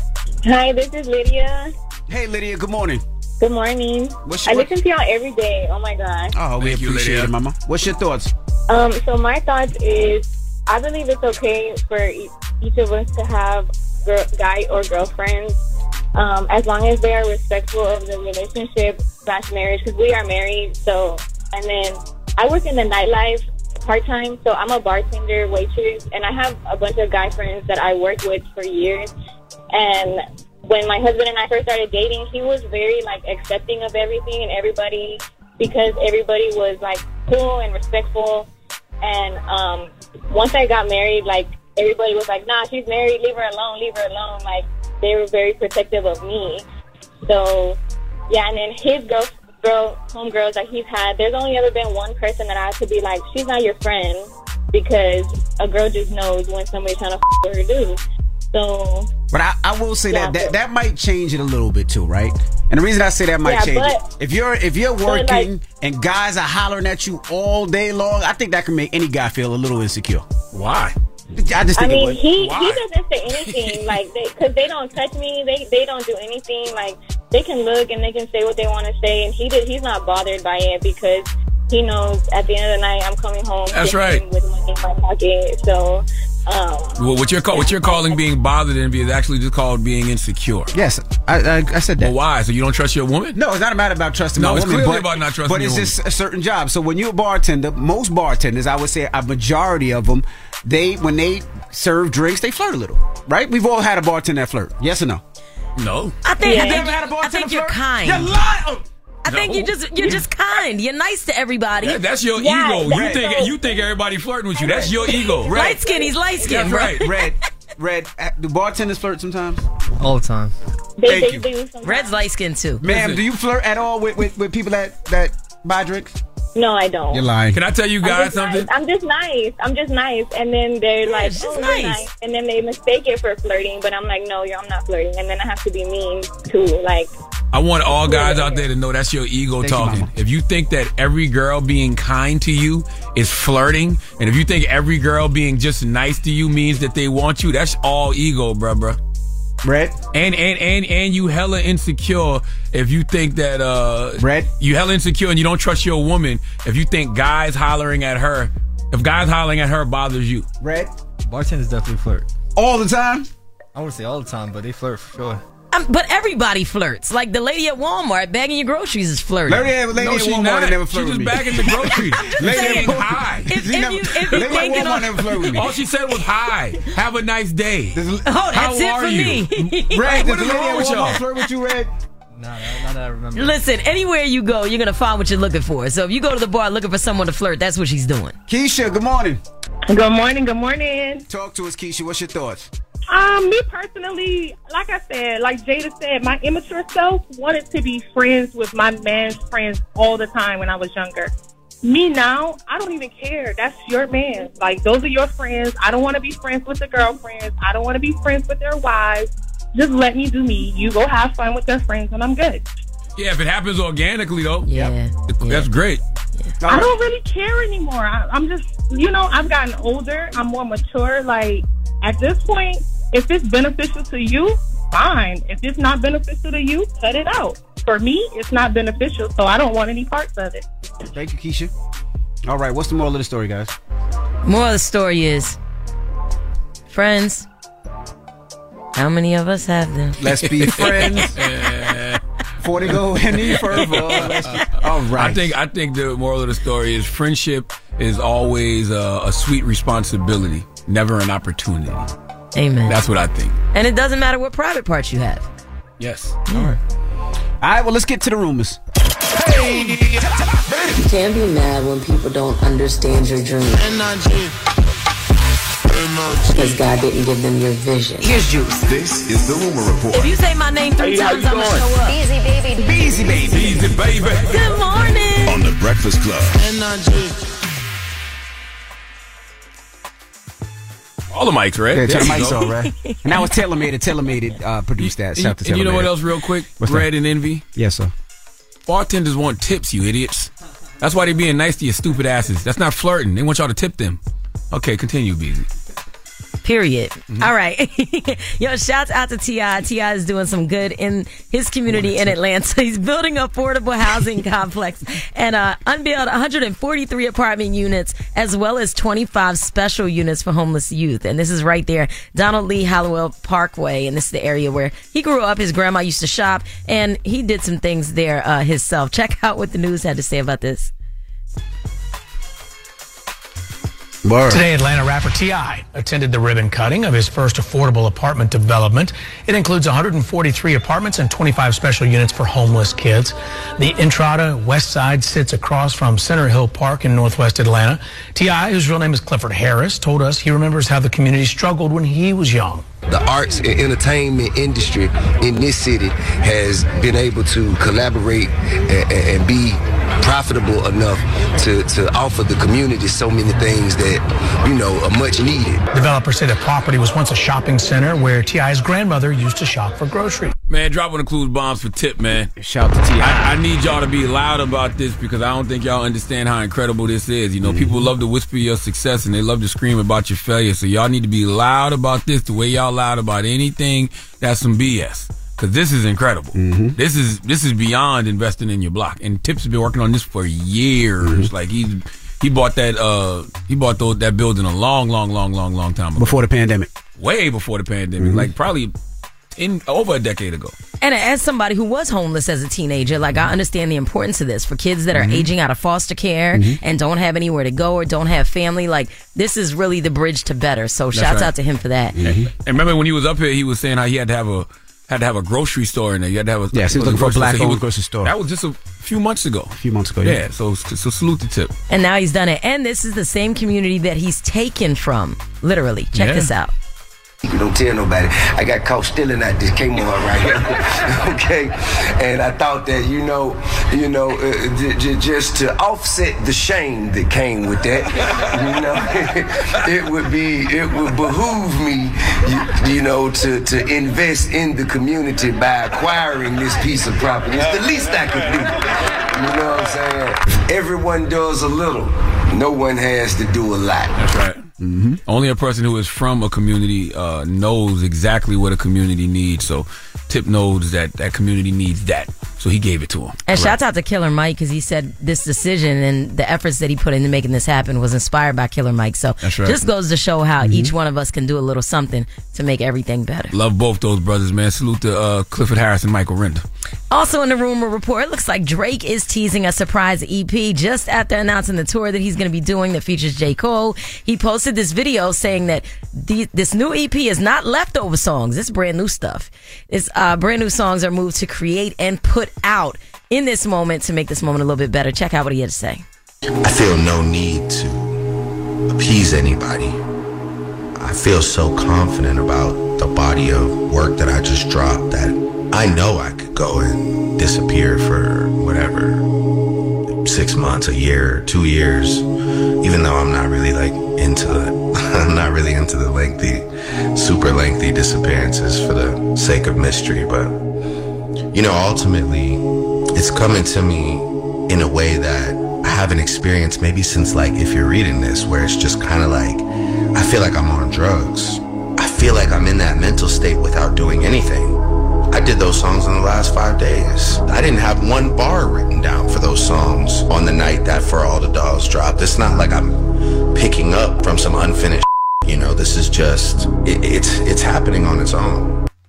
Do you think he's inspired to do this because of the backlash that the album uh, that he put out for all the dogs got, or should we just accept the fact that Drake likes to put out music the same way Wayne does and Gucci and YoungBoy and Pac? He just likes making music. Or I think this- both. Or just a response to the backlash. I think both. I think one is a little response to the backlash, and two, I think he just enjoys making music. I mean, Drake raps. He likes to make music. Well, he raps and he sings. Well, he raps and he sings, And but he, he likes to put out music. and yeah, that too. you know. And I'm excited about it. I can't wait to hear it tonight. I'm hoping that he gives me what I want, pause, and that's a, a full rap album with him rapping.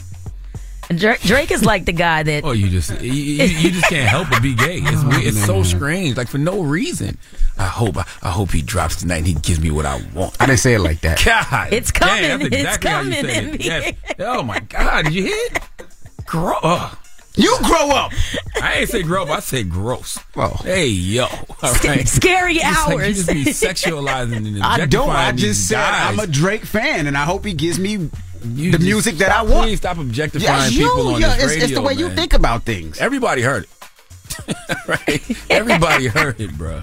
Jesus Christ. I will say this though, that Drake and J. Cole video, hard. First person Pause. shooter.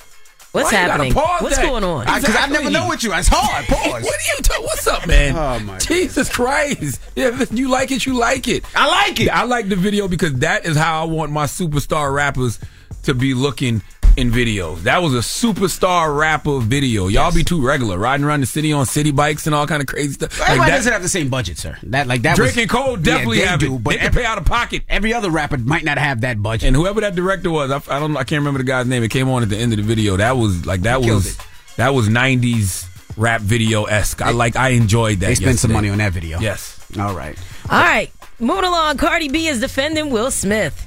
Will Smith's name's been in the headlines consistently lately. We heard a great Jada Pinkett interview earlier, and it looks like Cardi B is chiming in. The most recent story has the accusation that he was getting, he was getting with his friend Duane Martin. If you've been listening since seven, you would have already heard the interview. You know it. Uh, Jada addressed the allegation. She's ready to go to war. She said they're completely untrue. The Smith family does plan to take legal action. If you missed it, make sure you check the interview out on YouTube, but definitely check out what Cardi B had to say.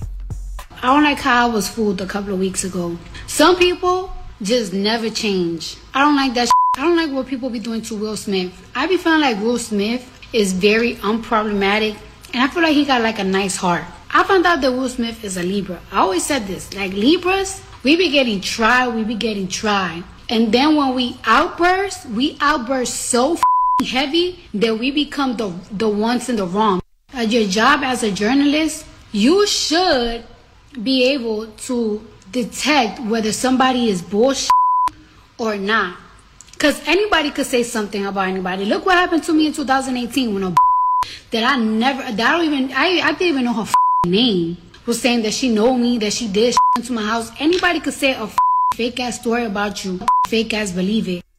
Nobody cares about the truth and the lies more entertainment, entertaining, Facts. man. And there is no discernment with any of this stuff because nobody wants to not believe. They want to believe this salacious stuff. Mm-hmm. It's just it's, it makes for better conversation for individuals. And it allows people to escape their own truth. That's right. Yeah, but it can right. it can mess up homes, it can mess up businesses, it can mess up all types of things that people are trying to do because of these lies. But that is your rumor report. Now let's get to the People's Choice mix. We'll be back. Don't go anywhere. It's the Breakfast Club. Good morning. The Breakfast Club. Your mornings will never be the same. Morning, everybody. It's DJ Envy, Charlemagne the God. We are the Breakfast Club. Our guest co-host, BZ Baby, is here. Yeah. And we got a salute to Kevin Hart. Uh, Kevin Hart just received the Mark Twain Prize for American Humor. This is considered to be the com- uh, comedy. In the pressure cooker of the NBA playoffs, there's no room to fake it. When the NBA championship is on the line, every pass, every shot, and every dribble is immediately, undeniably consequential. The playoffs are the time for the real. Real stakes, real emotions, real sweat, real blood, and real tears. Trust me, I know what it takes to bring home a championship ring. The regular season is tough, but these games are a completely different level. Now is the time when legacies are made. The best team will bring home the Larry O'Brien trophy and add their name to basketball history. Will we see a battle between marquee franchises, or will we see a new champ be crowned? Which teams will rise from the chaos? Which teams will conquer? Which team is going to make this year their year? These are the moments of unscripted, pure entertainment that only happen on the hardwood. You've waited all season for this. It's time to take it to the next level. Don't miss one minute of the action. Tune into the NBA playoffs on ESPN and ABC. If you love sports and true crime, then there's a new podcast from executive producer Dan Patrick and hosted by me, Jay Harris, that you won't want to miss. Playing Dirty Sports Scandals. Each week, I'm squeezing the juiciest details from some of the biggest sports scandals ever.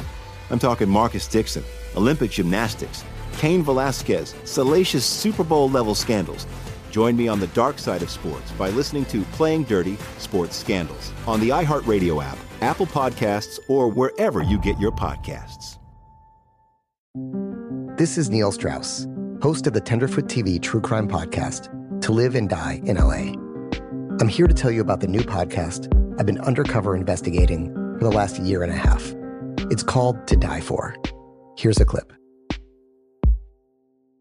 all these girls were sent out into the world and they were told try to meet important men try to attach yourself to important men The voice you're hearing is a Russian model agent telling me about spies sent out to seduce men with political power.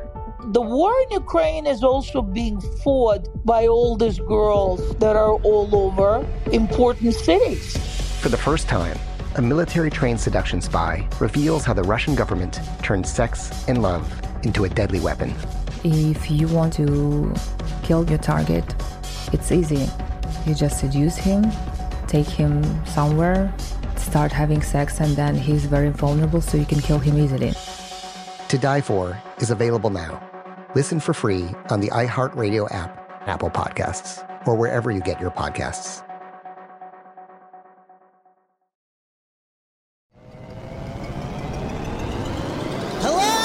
Acclaimed comics writer and notorious Scott Summers hater, Rosie Knight. Well, hello, Emmy winning podcaster and totally unbiased Targaryen royal supporter, Jason Concepcion. Rosie, somehow the X Ray Vision podcast has returned. It feels so good.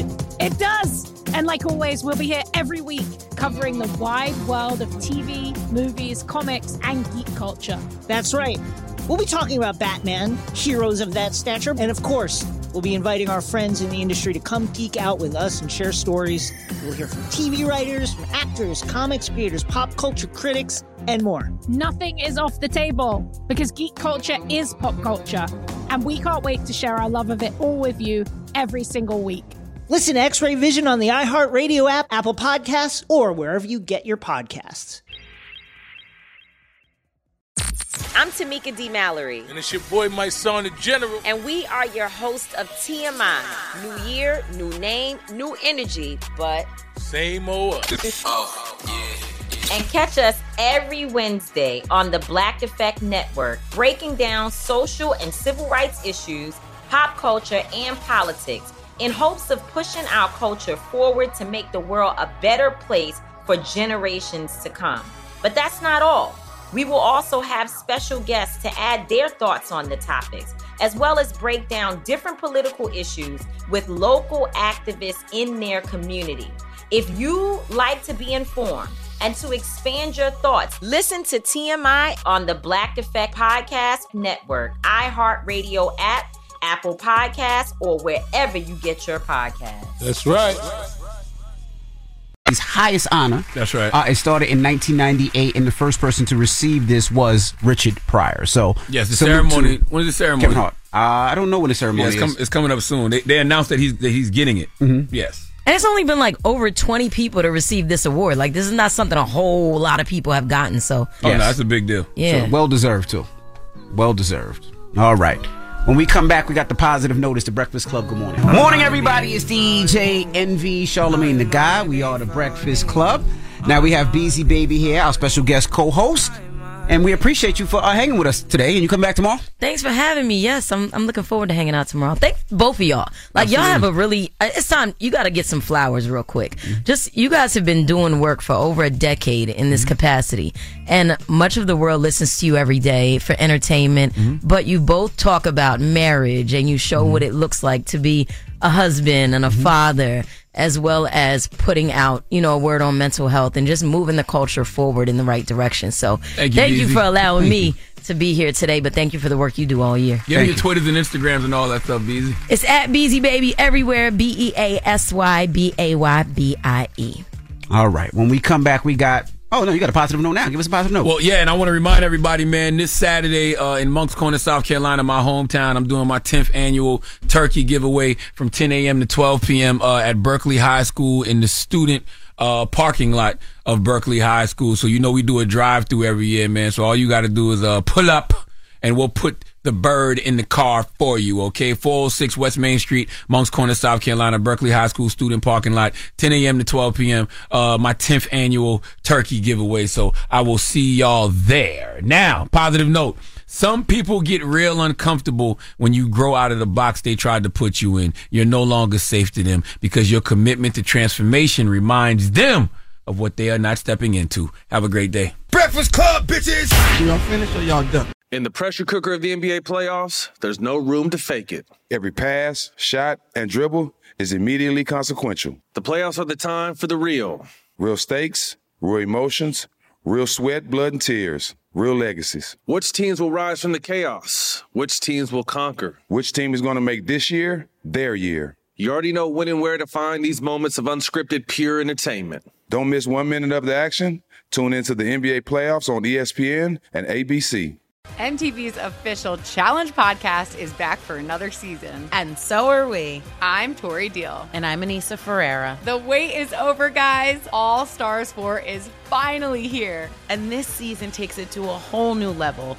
Old school legends, modern power players, and ex lovers are all competing in Cape Town, South Africa for the prize of $300,000. And we're going to be right here along with you fans, covering every episode on the podcast. Listen to MTV's official Challenge podcast on the iHeartRadio app, Apple Podcasts, or wherever you get your podcasts. Imagine you're a fly on the wall at a dinner between the mafia, the CIA, and the KGB. That's where my new podcast begins. This is Neil Strauss, host of To Live and Die in LA. And I wanted to quickly tell you about an intense new series about a dangerous spy taught to seduce men for their secrets and sometimes their lives. From Tenderfoot TV, this is To Die For. To Die For is available now. Listen for free on the iHeartRadio app, Apple Podcasts, or wherever you get your podcasts.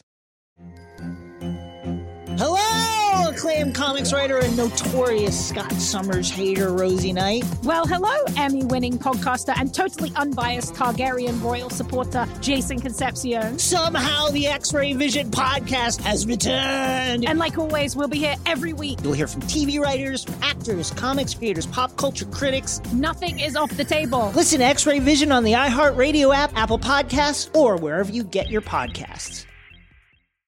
If you want to level up your marketing and business knowledge, look no further than the Marketing School podcast, hosted by Neil Patel and yours truly, Eric Siu.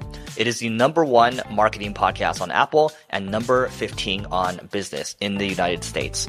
Now, if you want to listen to interesting conversations with operators that have been there, done that, also with other interesting guests, then listen to Marketing School every weekday on the iHeartRadio app, Apple Podcasts, or wherever you get your podcasts.